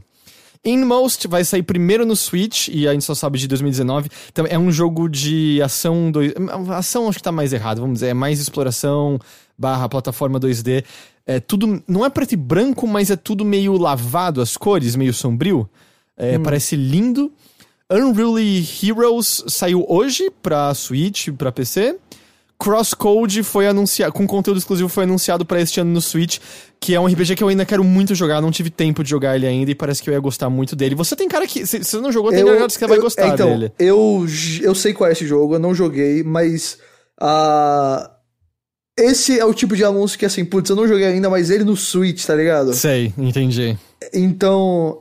Eu, tô, eu sei, ele é totalmente a minha cara. É o tipo de coisa que eu gosto e já tá, tá aqui na minha, mi- na minha mente. É só porque é aquela coisa, a gente não tem tempo de jogar tudo. Só que o Switch, por ser portátil, às vezes eu posso levar comigo pra algum lugar e tem tempo pra jogar coisas que em outros lugares não seria tão fácil. E te- eu acho que ele portáteis funcionam muito bem pra jogos como esse, entendeu? E eu, o Vita, apesar de, de não ter sido popular, foi um, um lugar onde eu joguei muita coisa, muito indie, muito jogo de estratégia, coisa diferente, que pra mim ali era a casa dele. E o Crosscode no Switch. Putz, é uma combinação muito boa, eu acho. Eu achei engraçado que faz o quê? Duas, três semanas que perguntaram pro desenvolvedor no Twitter se o jogo sairia no Switch. Ele falou: Olha, pela maneira como a gente fez o jogo, esse porte vai ser muito difícil. E alguém falou: Mas ah, então não vai sair nunca? Ele falou: Não, não tô dizendo que não vai sair nunca, é só difícil. E aí agora foi anunciado. E aí eu, eu, não, eu não entendi se era ele. Sabe, fazendo Sendo uma de irônico, né? sonso ou se aconteceu meio em cima. Agora, uma coisa que eu fiquei curioso é que eles falam conteúdo exclusivo pra versão de Nintendo Switch. Se eu não tô enganado, o Crosscode é um jogo que se passa dentro de um jogo. tipo, o é, universo. É, é, É, é como. pelo que eu não- lembro é isso aí. Eu não sei se você tá jogando um MMO, o que que é, mas você tá dentro de um jogo. Será então que conteúdo exclusivo pro Switch não é aproveitar que a estética daquele mundo é de videogames e botar umas referências a franquias da Nintendo lá dentro? Cara, seria bem legal. Seria legal porque bem combinaria, legal. né? Isso. A Nintendo, às vezes, ela é meio chata com a, a IP dela em outras coisas, mas como é um negócio de conteúdo exclusivo pra plataforma dela, eu acho que tem uma boa chance de ser por aí, seria legal. É engraçado que ela, ela ao mesmo tempo é e não é. Assim, a gente teve coisas recentes, sabe? O, o Rocket League no Switch tinha os carros inspirados em. em Me parece que foi justamente do Switch que começou a melhorar bastante isso daí. É que ao mesmo tempo, se a gente olhar pro passado, sabe? Top 3 franquias da Nintendo, sabe? Você vai botar Zelda ali. E Isso. ela deixou aqueles Zeldas de CDI saírem. Tem horas que olha pra trás e você questiona muito, mas. É, Eles protegem A as Nintendo é IPs deles ou estranha, não? né, velho? É, A Nintendo é estranha. É, a, a impressão que. Se você falar quem é que protege mais as IPs, a Nintendo, a Microsoft ou a Sony, eu acho que 90% do público vai responder Nintendo. É a impressão que se passa. E ao, Mas. ao mesmo tempo, sabe, você tem os casos de desenhos animados bizarros, você tem os Nossa, casos de. de- aquele- de- Adoro GIFs daquele desenho do Zelda, bicho. É. você tem casos como Mario Hotel ou os jogos de Zelda de, de CDI e, e tal. Me parece que às vezes a Nintendo é como se ela recebesse uma ideia e falasse, putz, é legal, vamos abrir uma exceção. E aí ela abre várias exceções. É quase, ela- não- entendeu? Aham. E ela mudou, né, também de tempos pra cá. Foi, É Como você foi, falou, no fato. Switch ela tá olhando mais pra essas coisas. talvez tenha acontecido ali um período mais, mais fechado dela com o Wii no Wii U, mas parece que agora. Porque essas coisas que a gente tava comentando são um pouco. não, não são tão recentes, mas. É, tipo, parece que Entendeu? talvez tenha estourado essa merda É. e aí durante Talvez um tempo... quando, quando chegou a era internet, tudo conectado, todo mundo vendo tudo de todo mundo ao mesmo tempo, ela tenha dado um passo pra trás e agora parece que tá voltando a, a sei lá, ser mais tranquila com isso. Eu vi aqui que você colocou e eu fui ver depois sobre ah, que um jogador recriou o Isso. PT no Dreams. Isso, cara, eu, eu botei isso porque é até uma desculpa pra falar do Dreams, porque. Cara, o, o que aconteceu foi que um, um cara pegou a- o beta do, do Dreams. Dreams é o novo jogo da desenvolvedora Media Molecule, que é conhecida por ter feito Little Big Planet 1 e 2. A Media Molecule tá desenvolvendo Dreams há muito tempo. Muito há tempo. vários e vários anos. Eu, não acho que foi, anu- foi anu- o Dreams foi anunciado no evento de anúncio do PlayStation 4. Do dia 20 de fevereiro, né? Que eu lembro aquele grande anúncio lá, acho que foi 2013. Agora, se eles anunciaram lá, é porque eles já estavam trabalhando Exato. antes. Tanto que a, a, a Media Molecule não desenvolveu Little Big Planet 3. Little Big Planet 3, desculpa, foi, foi desenvolvido pela Sumo Digital. É verdade. E a, a Media Molecule teve uma mão no jogo, mas não foi, não foi a principal desenvolvedora. Então eles estão fazendo esse jogo há muito tempo. E olha, eu vou falar pra você. Toda vez que eu paro pra ver alguma coisa de Dreams, eu acho que é uma das coisas mais impressionantes que eu já vi em videogames. Porque a, a Media Molecule, obviamente, gosta de fazer coisas desse estilo de jogos que permitem a criação de outras coisas. O primeiro, Little Big Planet, deixava você criar várias fases. O segundo, deixava você criar modos de jogo. Tinha shooter no meio, tinha outras coisas no meio. E o Dreams parece-me que vai ser, assim, uma ferramenta de criação, ponto. É, Porque- tipo, faça tudo, né? Isso, faça filme, faça animação, faça jogos. E esse caso do PT, foi, você botou um comentário aqui na pauta que eu achei muito pertinente. Que talvez tenha sido uma das melhores divulgações do jogo até agora. É, porque a minha perspectiva é, eu, eu no geral, Mario Ma- eu acho que até comentei semana passada aqui, Mario Maker é uma das exceções de jogos que eu gosto, gostei de criar. No geral, eu, eu gosto de jogar o que as pessoas fazem, eu não sou muito de, de ficar criando. E Eu, eu curto uma ferramenta de criação, mas no nível limitado. Eu gostava muito de fazer fase no Tony Hawk Pro Skater, mas é por aí que para, sabe? E aí, eu joguei na BGS uma demo de Dreams, que é uma demo que obviamente não tem a ferramenta de criação, mas tem exemplos de coisas que podem ser feitas. E de fato, era impressionante ali de, ah, tá um jogo de nave é, pelo espaço. Aqui teve um que eu joguei que é um jogo que começa você como um cubo em 2D, que o cubo só consegue se arrastar. Aí você pega umas perninhas e aí você consegue andar e pular e o movimento é completamente diferente. E depois de um tempo você atravessa um negócio e vira 3D o jogo. É, é, pois é, é. Dreams é interessante, cara, porque eu- é, parece-me que é um jogo muito difícil de ser di- divulgado, de ser mostrado, sabe? E aí a coisa que eu saí foi meio, uau, que impressionante, que dá pra fazer todas essas coisas diferentes aqui. Mas sabe quando não, nenhuma única experiência ali substitui a que eu tenho com um jogo dedicado àquilo? Exato. É. E, e aí é meio essa, sei lá, o sentimento que eu tinha saído. E aí você botou o link é, é muito impressionante, eu vou botar no, no post aqui da página. É, é um cara que quebrou o NDA, ele não podia estar divulgando isso. E parece que foi uma benção pra, pra Media Molecule, mas eu duvido que eles vão atrás de tirar esse vídeo do ar agora. A, a ponto de que eu quase acho. Porque tem respostas de desenvolvedores da Media Molecule ao tweet do cara, que chama Sergeant Bike. E. e, Sabe, tem, um desenvolvedor falando, cara, tá muito legal, mas, ei, respeita o nosso NDA. E já faz mais de 24 horas essa altura e não tiraram do ar. E o a impressão. próprio o Shohei Yoshida, que é diretor da Sony Worldwide Studios, deu retweet. Deu né? retweet. E aí me parece meio. Cara, foi muito bom alguém acho, ter compartilhado esse negócio. Ele também recriou a nave inicial do primeiro Dead Space. Ah, não, não a Ishimura. Era Ishimura, né? Que chamava a nave? Eu É, não, não tenho memória pra essas coisas. N- não a Ishimura, a nave na qual o Isaac e as outras pessoas chegam na Ishimura. É, e, Certo. tipo, cara, é a roupa do, do, do Isaac em Dead Space. Não em todos os detalhes, mas tem até aquela a espinha acesa que representava a sua vida. E, e só que esse lance do PT, eu, eu, por exemplo, eu dei play no vídeo e só mostrei pra, pra, pra minha esposa. Ela, ela, ela que jogou o PT, eu só fiquei coberto num edredom olhando com o olho pra fora enquanto ela jogava. É, e falei, tipo, olha, o que, que é isso? E, óbvio, ela não olhou em detalhes. Se você olhar em detalhes mais perto, você vai perceber que tem algumas diferencinhas. Mas ela olhou e falou assim: ah, tipo, é o PT, por que, que você tá olhando? Porque, cara, é meio É. impressionante demais o que ele É. conseguiu fazer ali. Muito. E, ele parece que ripou até o áudio do rádio do jogo mesmo e colocou ali, né? Isso. O, o PT, que é um dos jogos que, já- por, por conta de tudo que aconteceu com ele depois, já foi recriado de várias formas, né?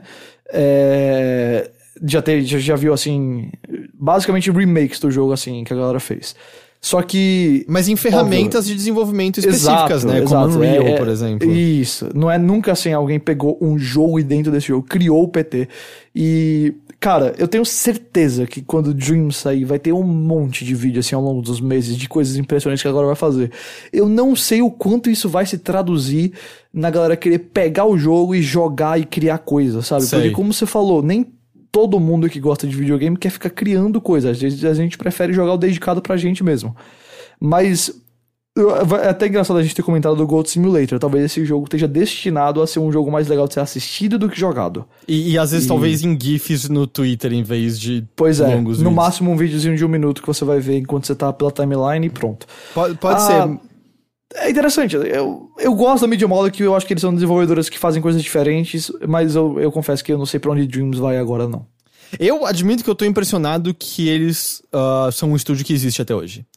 É, há há É. dois anos eu achava, cara, eles vão ser fechados pela Sony. Especialmente quando a Sony começou a fechar, a fechar estúdios dela que. Fechou a, a, a Liverpool, não foi? o- É, é, e fechou a Sony Band também, não fechou? A, não, a Band tá fazendo Days Gone. Ah, ela vai fechar a Sony Band, é. É. Ah, mas é, não, ela começou a fechar alguns estúdios que pareciam parte dela. Fechou do, do Wipeout, é, é. É, a- a- essa aí, o Liverpool que você falou é o que fez o Drive Club. E, não, o Drive Club é a... Meu Deus, é Motorhead Studios, é... Que também era um estúdio de longa data, né, ali, e que era quem fazia o Motorstorm, não era? Fez o Motorstorm, exatamente. É, que, pô, foi uma série que não foi gigante, mas era uma série que marcou o PlayStation 3. E- Foi, teve, teve uma popularidade. É... E aí parecia que ela tava meio, ah, cara, a gente tá fechando os estúdios que, meu, não tá funcionando do jeito que a gente queria. E aí você vê a Miriam Molecule nunca lançando nada. Parecia muito, eles vão fechar, eles vão fechar esse estúdio. E não, no fim das contas, eles estão Evolution prestes- Studios, só Evolution. pra Eles estão prestes a lançar aquele que vai ser o único jogo deles no PlayStation 4? O único, exatamente. Ah, certo? Porque Um jogo de desenvolvimento há cinco anos... Ah, desculpa, anunciado há seis anos agora. com certeza em desenvolvimento há mais que isso. né? Isso, Então, é. É, mas foi impressionante, foi a melhor propaganda que podiam ter feito. Eles deviam. É. Cara, não, tudo bem, tudo bem que você quebrou esse. É que eles não podem falar tudo bem, porque aí outras pessoas podem quebrar também. Isso, Mas- mas... eles devem estar bem felizes que o cara teve essa coragem. Sim, foi, foi a melhor coisa da- desse, desse jogo. Da- da- É isso aí. Desse, da- vamos dizer, desse ciclo. Mas olha, falando em jogos que desaparecem por vários momentos e meses e anos, você lembra de Pioneer? Pioneer, me explica. Pioneer foi um jogo de ficção científica que nunca foi anunciado oficialmente, mas que apareceu num teaser dentro de Watch Dogs 2. Tem uma missão em Watch Dogs 2 onde você, por razões que eu não faço a menor ideia mais quais são, porque joguei faz muito tempo, você precisa hackear e vazar um arquivo da Ubisoft. A Ubisoft está dentro do jogo como uma desenvolvedora. É, E você você- hackeia pra pegar infos e vazar pra um jornalista. Ah, ok, pronto. Parecia a maneira deles darem uma piscadela em direção ao Kotaku, porque era porque o Kotaku Totalmente. sempre sabia de antes. De tudo da Ubisoft. É. Inclusive, inclusive foi, acho que o próprio Kotaku que reportou que Pioneer faleceu, está cancelado o jogo de ficção científica. O Alex Hutchinson, que foi diretor do Assassin's Creed 3 e do Far Cry 4, depois confirmou isso. É, O jogo nunca tinha sido confirmado, eu acho, oficialmente pela Não, Ubisoft. É, pela Ubi não. Na época que saiu esse teaser do- dentro do Watch Dogs 2, o Kotaku, é, o Jason Schreier, e eu tô falando Schreier, ok, porque teve uma pessoa que comentou que ficava com aflição que eu falava errado sobre o nome dele, tá? Porque eu falei Schrader da, na última Foi, episódio. foi. Então tá aqui Schreier pra você, especialmente pra você, tá? Você sabe quem você é. Você sabe quem você é. Ah, ele tinha conversado com pessoas que saberiam do assunto, confirmou que era real, mas já, já falava sobre a possibilidade dele não ser lançado, porque tava passando pelo, pelo entre aspas, development hell, né? O, o inferno do Isso. desenvolvimento, em que jogos às vezes caem e parece que ele já tava, tinha sido rebutado internamente. Cara, eu preciso confessar uma coisa pra você. Quando esse jogo, quando saiu a notícia do jogo ter sido cancelado, eu fiquei muito surpreso, porque pra mim esse jogo era aquele Skylink. Lembra do Skylink, que é de brinquedo no meio? Ba- Battle for Atlas, que saiu no final do ano passado. É, isso, ele mesmo. Eu, Ist- por ist- alguma, é, eu Starlink. conectei os dois. Starlink, exatamente. Eu conectei os dois. Eu falei assim, ah, aquele jogo de ficção científica é o Starlink. Parabéns. É, E aí eu percebi que não, era outro jogo mesmo. E morreu. E eu vi, te- vi um comentário, isso é só. Não, não é nem seria especulação, é só uma pessoa comentando, sabe, meio sem. Só, só pra falar que. Entendi. O jogo parecia ter uma temática de espaço e a Yubi, teoricamente, tá trabalhando em Beyond Good and Evil 2, que agora é, de o Starlink espaço. e o Beyond Good Nível, né? Os dois, na É, verdade. são- então parece que tá suprida essa necessidade de alguma forma. Ao mesmo, Especialmente se estava tendo problema no desenvolvimento. ao mesmo tempo, o Alex Hutchinson não tá mais atualmente na Yubi. Então, ele provavelmente sabe, porque ele conhece pessoas que trabalham lá. Mas é, eu acho que tá morto mesmo esse jogo. Então, É, a gente nem, eu- nem sabe o que ele é, né? Então. Pois é, no- o jogo nem foi anunciado oficialmente, então não é muita surpresa. Pra Ubisoft cancelar esse jogo não vai causar muito problema de relações públicas ou de coisas assim. Porque isso é uma coisa, é, para quem porventura não saiba. Jogos são cancelados o tempo todo, você É. só nunca ouve falar deles. Porque É muito difícil lançar um jogo. é, quando eles são anunciados, é porque eles já passaram por, por um certo tempo de desenvolvimento interno e tá Ou pronto porque pra- você é a Square Enix. É, tá, tem, tem os casos também. Mas é normal que dentro de desenvolvimento, sei lá, você tá pensando numa ideia, tá prototipando, começa a montar e não funciona, e o desenvolvimento dá errado. E... Semana passada mesmo a gente tava falando de Star Wars, quanto, é, sabe, quantos O- jogos o- foram o- cancelados sem ser anunciados oficialmente. O próprio Destiny passou por re- reboots inteiros dentro do desenvolvimento, que a gente nunca nem soube até sair as matérias depois.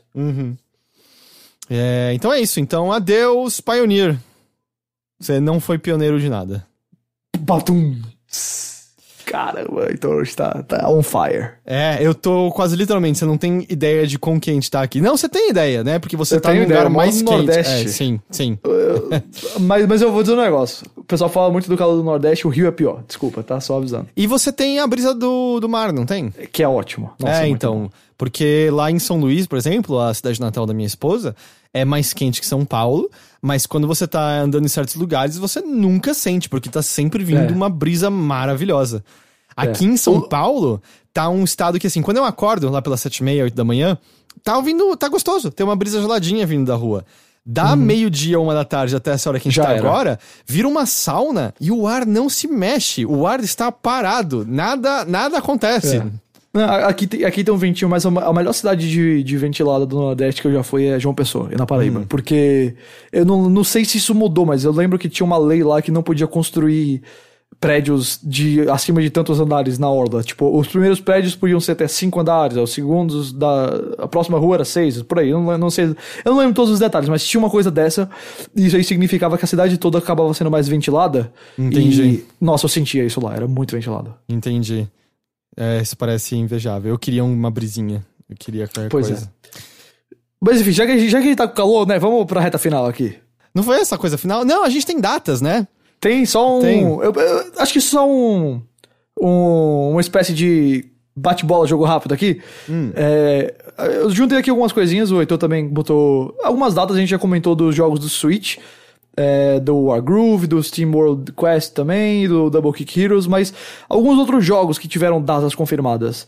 O Yakuza Kiwami, que é o, o remaster do primeiro Yakuza, foi confirmado pra PC e vai sair lançado no dia 19 de fevereiro por lá, bem bacana. É, eu tô jogando Yakuza Zero, faz, faz alguns, algumas semanas que eu não jogo, mas eu parei pra jogar pela primeira vez Yakuza e, putz, eu gostei muito e quero continuar. O Kiwami é o próximo na minha lista.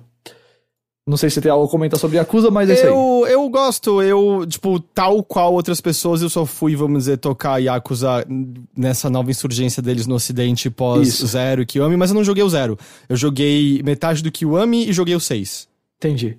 É, Life is Strange 2, o segundo episódio vai ser lançado no dia 24 de janeiro, provavelmente quando a galera vai estar escutando esse É, podcast. né? literalmente no, no dia que esse podcast tá indo ao ar.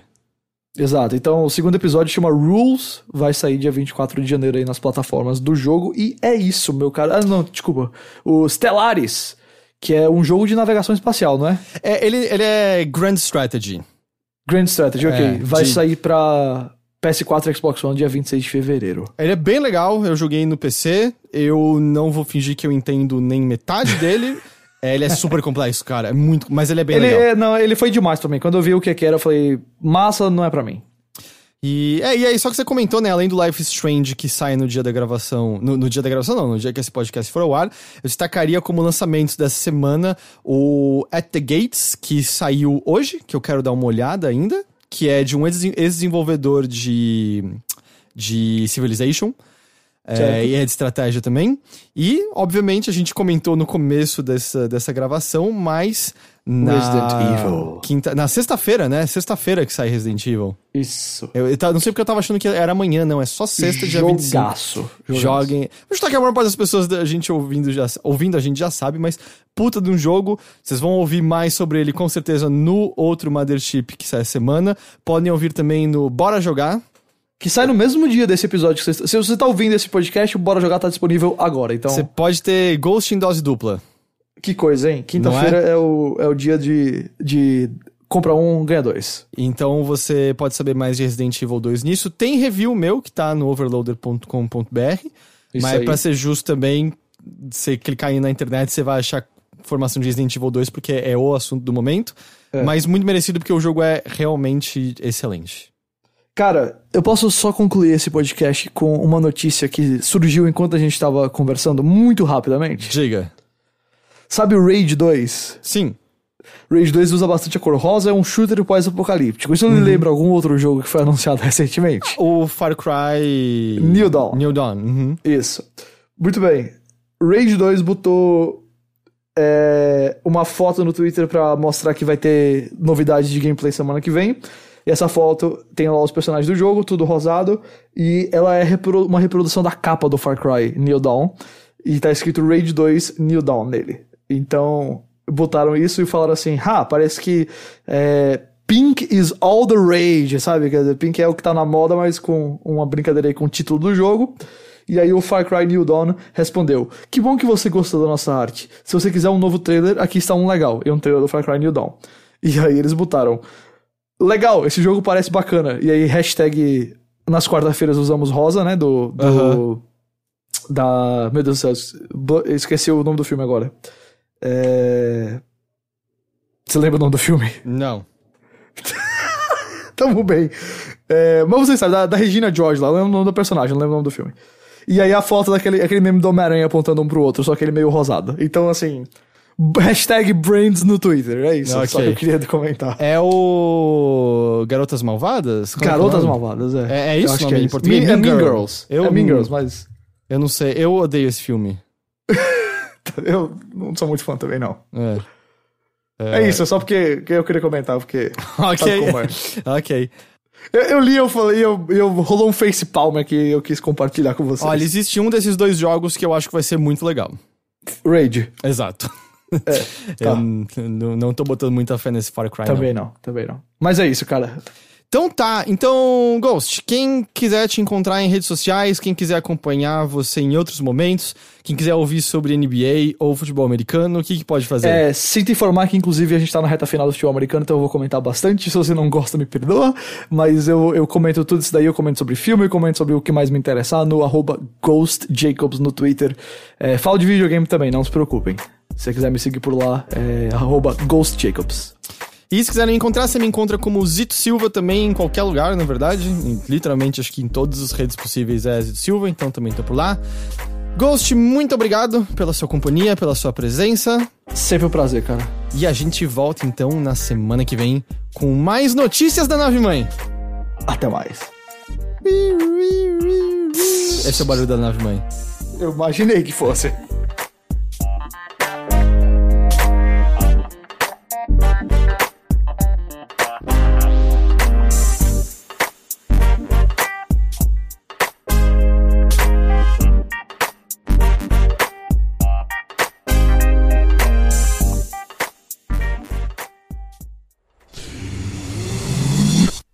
staff.